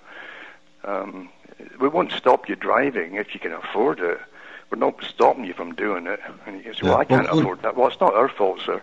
And that's that's how they do it, you know. Yeah. On on that on that subject, uh, we've got uh, 7-Eleven here. I don't know if you've got that in Canada, but 7-Eleven, a big uh, gas station company and convenience store. And I read the other day they they bought uh, Marathon uh, gas stations, uh, twenty nine billion dollars or something. And I just read today they'd bought up another chain. And I'm thinking, why why would they be buying up gas? Gas stations when we're supposed to be getting rid of gas? Are they, are they going to make them all electric charging points or something? I mean, well, what are they going to do with? Even, even, even in little Sudbury, just just north of me, I mean, 20 miles away or whatever, they, they, they installed the electric chargers. Just they look like kind of like it's, it's interesting. They try, try to make them even look like gas stations, you know. with with the, the, where the fuel pump would be. It's very similar looking. This is see they see us as animals, you see. And how would the animals behave? Well, make it look like a gas pump. And so they put six of these th- these things side by side at, at Walmart now. And, uh, and no one's ever there, of course, because in the cold climates, believe you me, I don't care what kind of battery you use, it's going to go so flat so fast. Uh, it's no use at all. But regardless, this is what they're going to foist up on the people. Mind you, too, if they force you into the cities under so many guises for, for sustainability and austerity, etc., um, then then uh, you wouldn't have to you, you forget. You don't need traveling at all. Yeah, yeah I saw. I saw. I, don't want yeah, I saw, yeah, I saw. I saw an article from uh, Wales a few weeks ago, and they were they were pushing the idea that oh, you could you could ride around on one of these electric scooters and, uh, and I thought, in Wales in the winter? Are you kidding? I get six feet of snow at times here, you know. Well, I, I don't think I, can get through there. You know. Yeah, the, the, first thing that struck me was how's that economical? You, you've all got to have one. Yeah, yeah. you, have all got to have one. You've all got to charge it up, and uh, you've all got to make sure your your batteries have got the same charge for you get there and back from the store or something, and uh, you're limited to what you can carry.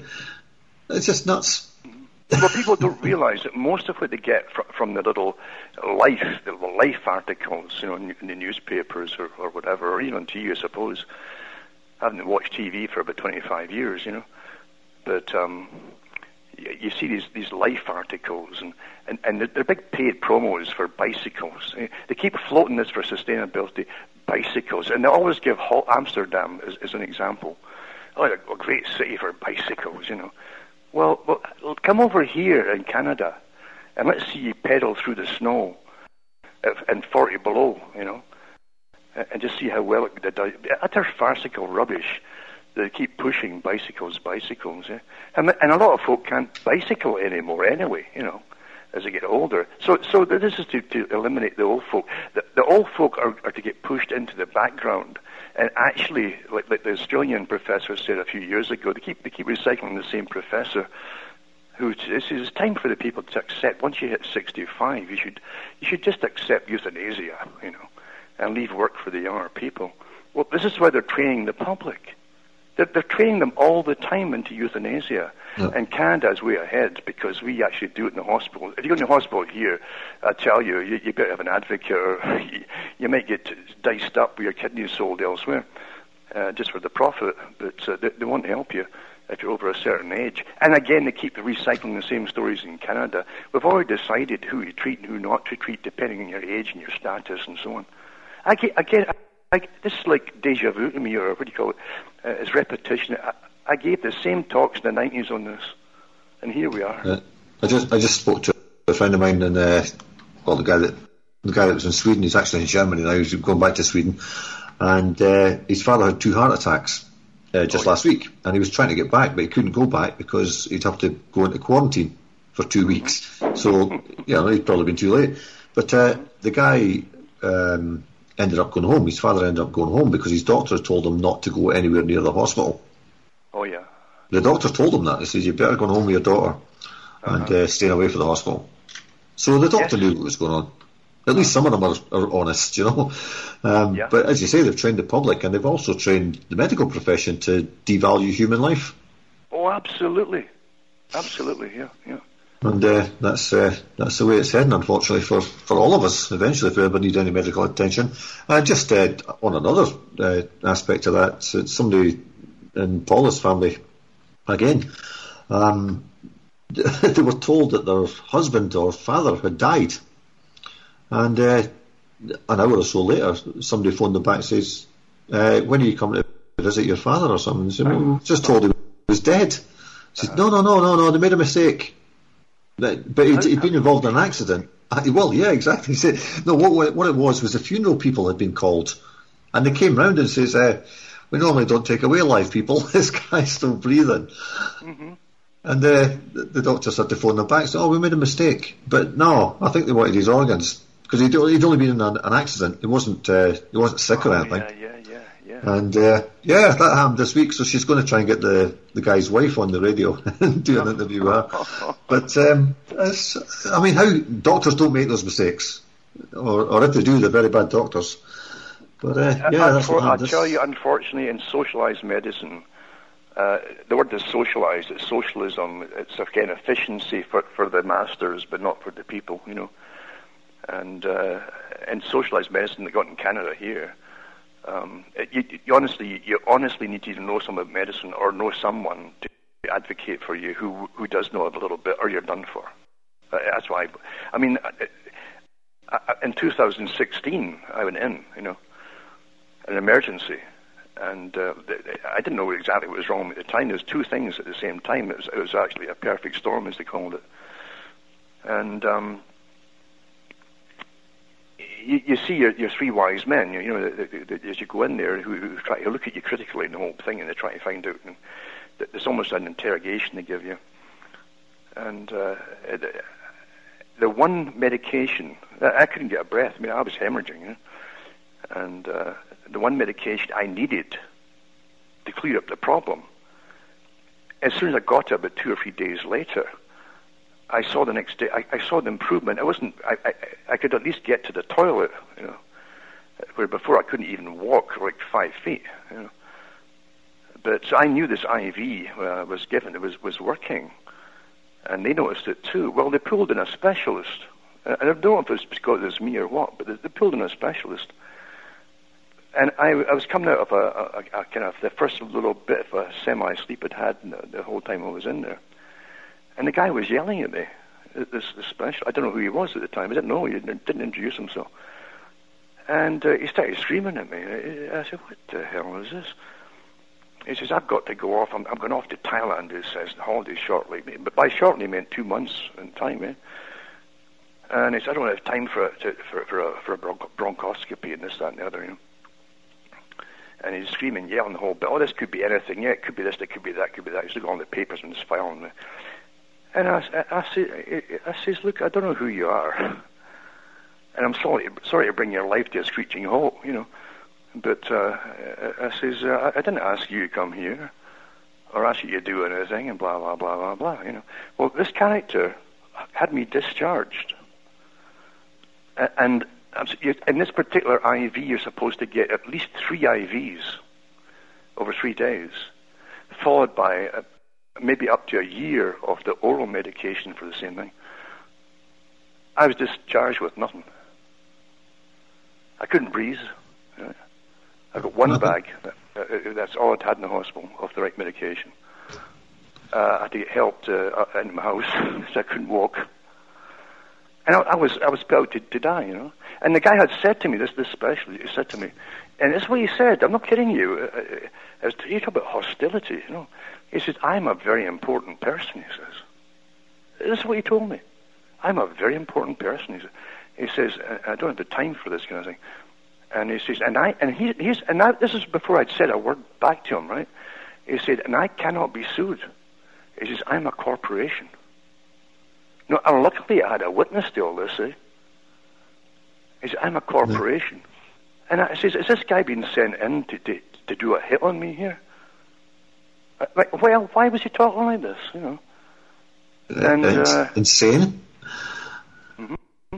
And, and I say, so what's the score then? I says, you put me. Up. I said, you could call me back in for check out. What's the score? Oh no, he says, I, I don't send out for anybody to come back in. He says, uh, this was this was a setup. I've, I've, upset, I've, over the years, I've, I've upset a lot of governments, you know. Absolutely. Even with an well, NAFTA deal, there was Well, Alan, Alan, everybody's got to have a hobby. there you go. Eh? and anyway, uh, as soon as I could start to get a breath, I, I did a show, maybe six weeks later, right? Or, or, longer, and I just mentioned on the show what, what had happened. Well, this guy who doesn't send you immediately called me in. I, I got a real letter. and he said, "Oh, I didn't, under, I didn't realize that, that out of the twelve tests you had, the whole, all twelve of them were positive for this problem." You know, and really, he didn't, he didn't know. There was three sets, you know, fours, and um, oh, he had all the data then. I, this was like, I don't want someone call them in to, to just get rid of me, let me die, because a lot of folk die, you know, in hospital and no one, there's no, never an inquiry. It's the best place to get rid of people. Every country does it. Well, but, uh, Certainly, Oh, yeah. certainly recently, um, with the, Yeah. the, the no autopsies, nothing. Uh, I mean, if if there were ever a time you wanted to bump somebody off, this is the time to do it. Because they'll, they'll be put down as COVID with uh, a number of stab wounds in the back. There you go. You know. Absolutely. Uh, this is the see. This is the real world, though.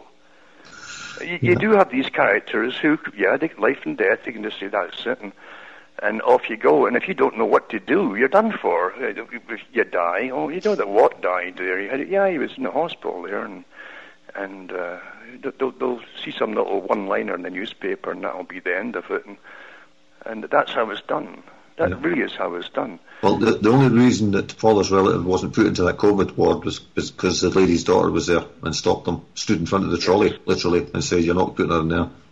There you go. And that was that. You've got to So- do that. You've got to do it. Yeah. Yeah, yeah. Well, we've uh, we've gone through two hours, Alan, and uh, reached the end Is of the really? broadcast. Two hours. Yeah, yeah. two hours, just like that. Time flies when you're having fun. It certainly does, doesn't it? Yeah. Okay. it does. Well, maybe By the way, this- you know, yeah, I've got a friend, uh, another Scots guy, that, that he makes his own face masks, eh? And uh, he, he, his latest thing, he has, he has Fauci uh, looking like a mandarin from China, you know. Uh, on the front of the face mask there, Be- because as you know, I mean, Fauci was so involved with the Wuhan lab. I mean, that came out and that, that officially. This is no conspiracy stuff. And um, and so he's made his face mask with the, with the with Fauci with a moustache there and, and the little hat on and the whole thing, like he's in a Fu Man. Fauci. Fu Man, right. Fu Man Fu Man Fauci. Yeah. so folks should get more creative with it. Another one he's got he's just got he's just got a hand with a finger on it, you know. Yeah, I've seen them. I've That's- seen those That's ones. the stores, yeah. Mm. Yeah. Well, I'm still I'm still determined not to put one on. So um, the, the, the most they're getting out of me is a bandana, and uh, I've got some Yeah. uh, these um, white.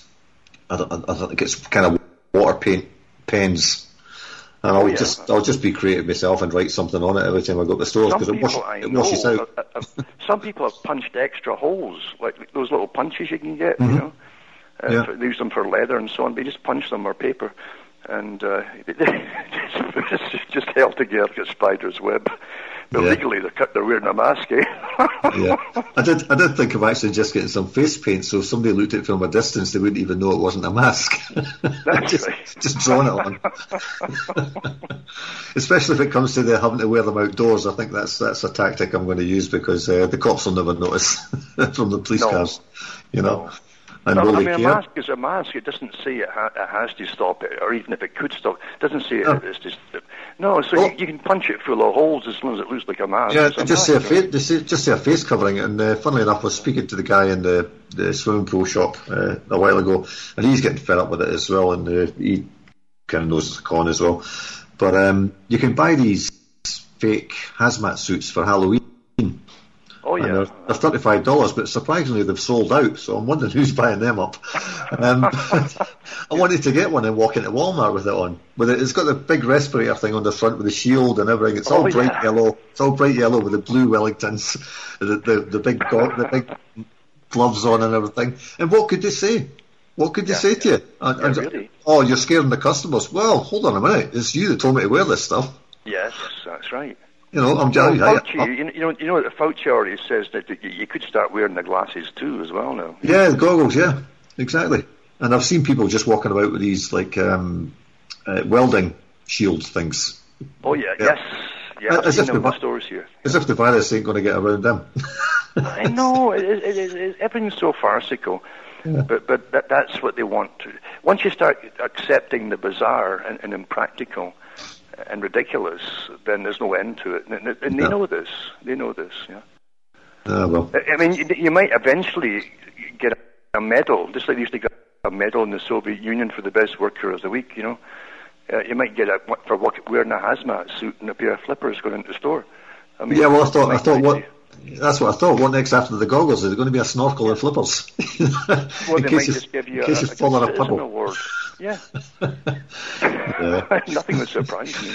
Well, they've got a they've got a um, Heroes of the Week board or, or Heroes of the Month or something boards up in Walmart for their employees, and they've got the photographs up there with the masks on and you know doing their job.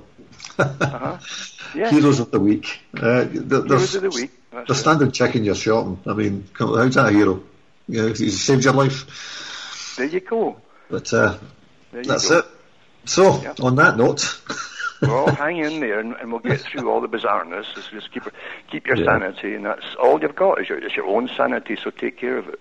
Well, that's that's I was trying to say to people as well. They keep talking about sanitization. It's sanity they want to be focusing on. Never mind the sanitization of hand sanitizer. Well, which of course was it hundreds hundred uh, brands of hand sanitizer have been recalled because they cause cancer. I mean, did you see that one? I didn't see. Oh yeah, I did. Oh yeah, I did see that one. That's right. Yeah, yeah. A hundred brands. Uh, well, how many? How many other? I mean, there can't be many left. Yes. You know. Yeah. Okay. Well, take care of yourself. Keep saying and, and try and keep your your your. Well, what can I say? rebellious streak going. keep the rebellious streak going. Don't don't, don't, give in. Don't give in. Okay. There you go. Yeah. Okay, uh, maybe if we're all still alive next month, we can do this again. Who knows? Sure enough. Okay. okay. Thanks again, Alan. Bye now. Cheers. Take care. Well, folks, that was uh, Alan Watts, and we were on what seven minutes over time there, but we started a little bit late, so what the hell? We we got through it. Uh, I wasn't expecting us to go on for two hours, but there you go. Time just flies when you're having a decent conversation with somebody that you can actually talk to without getting funny looks. Um, so what's happening now? We are on Wednesday, so next broadcast will be Sunday.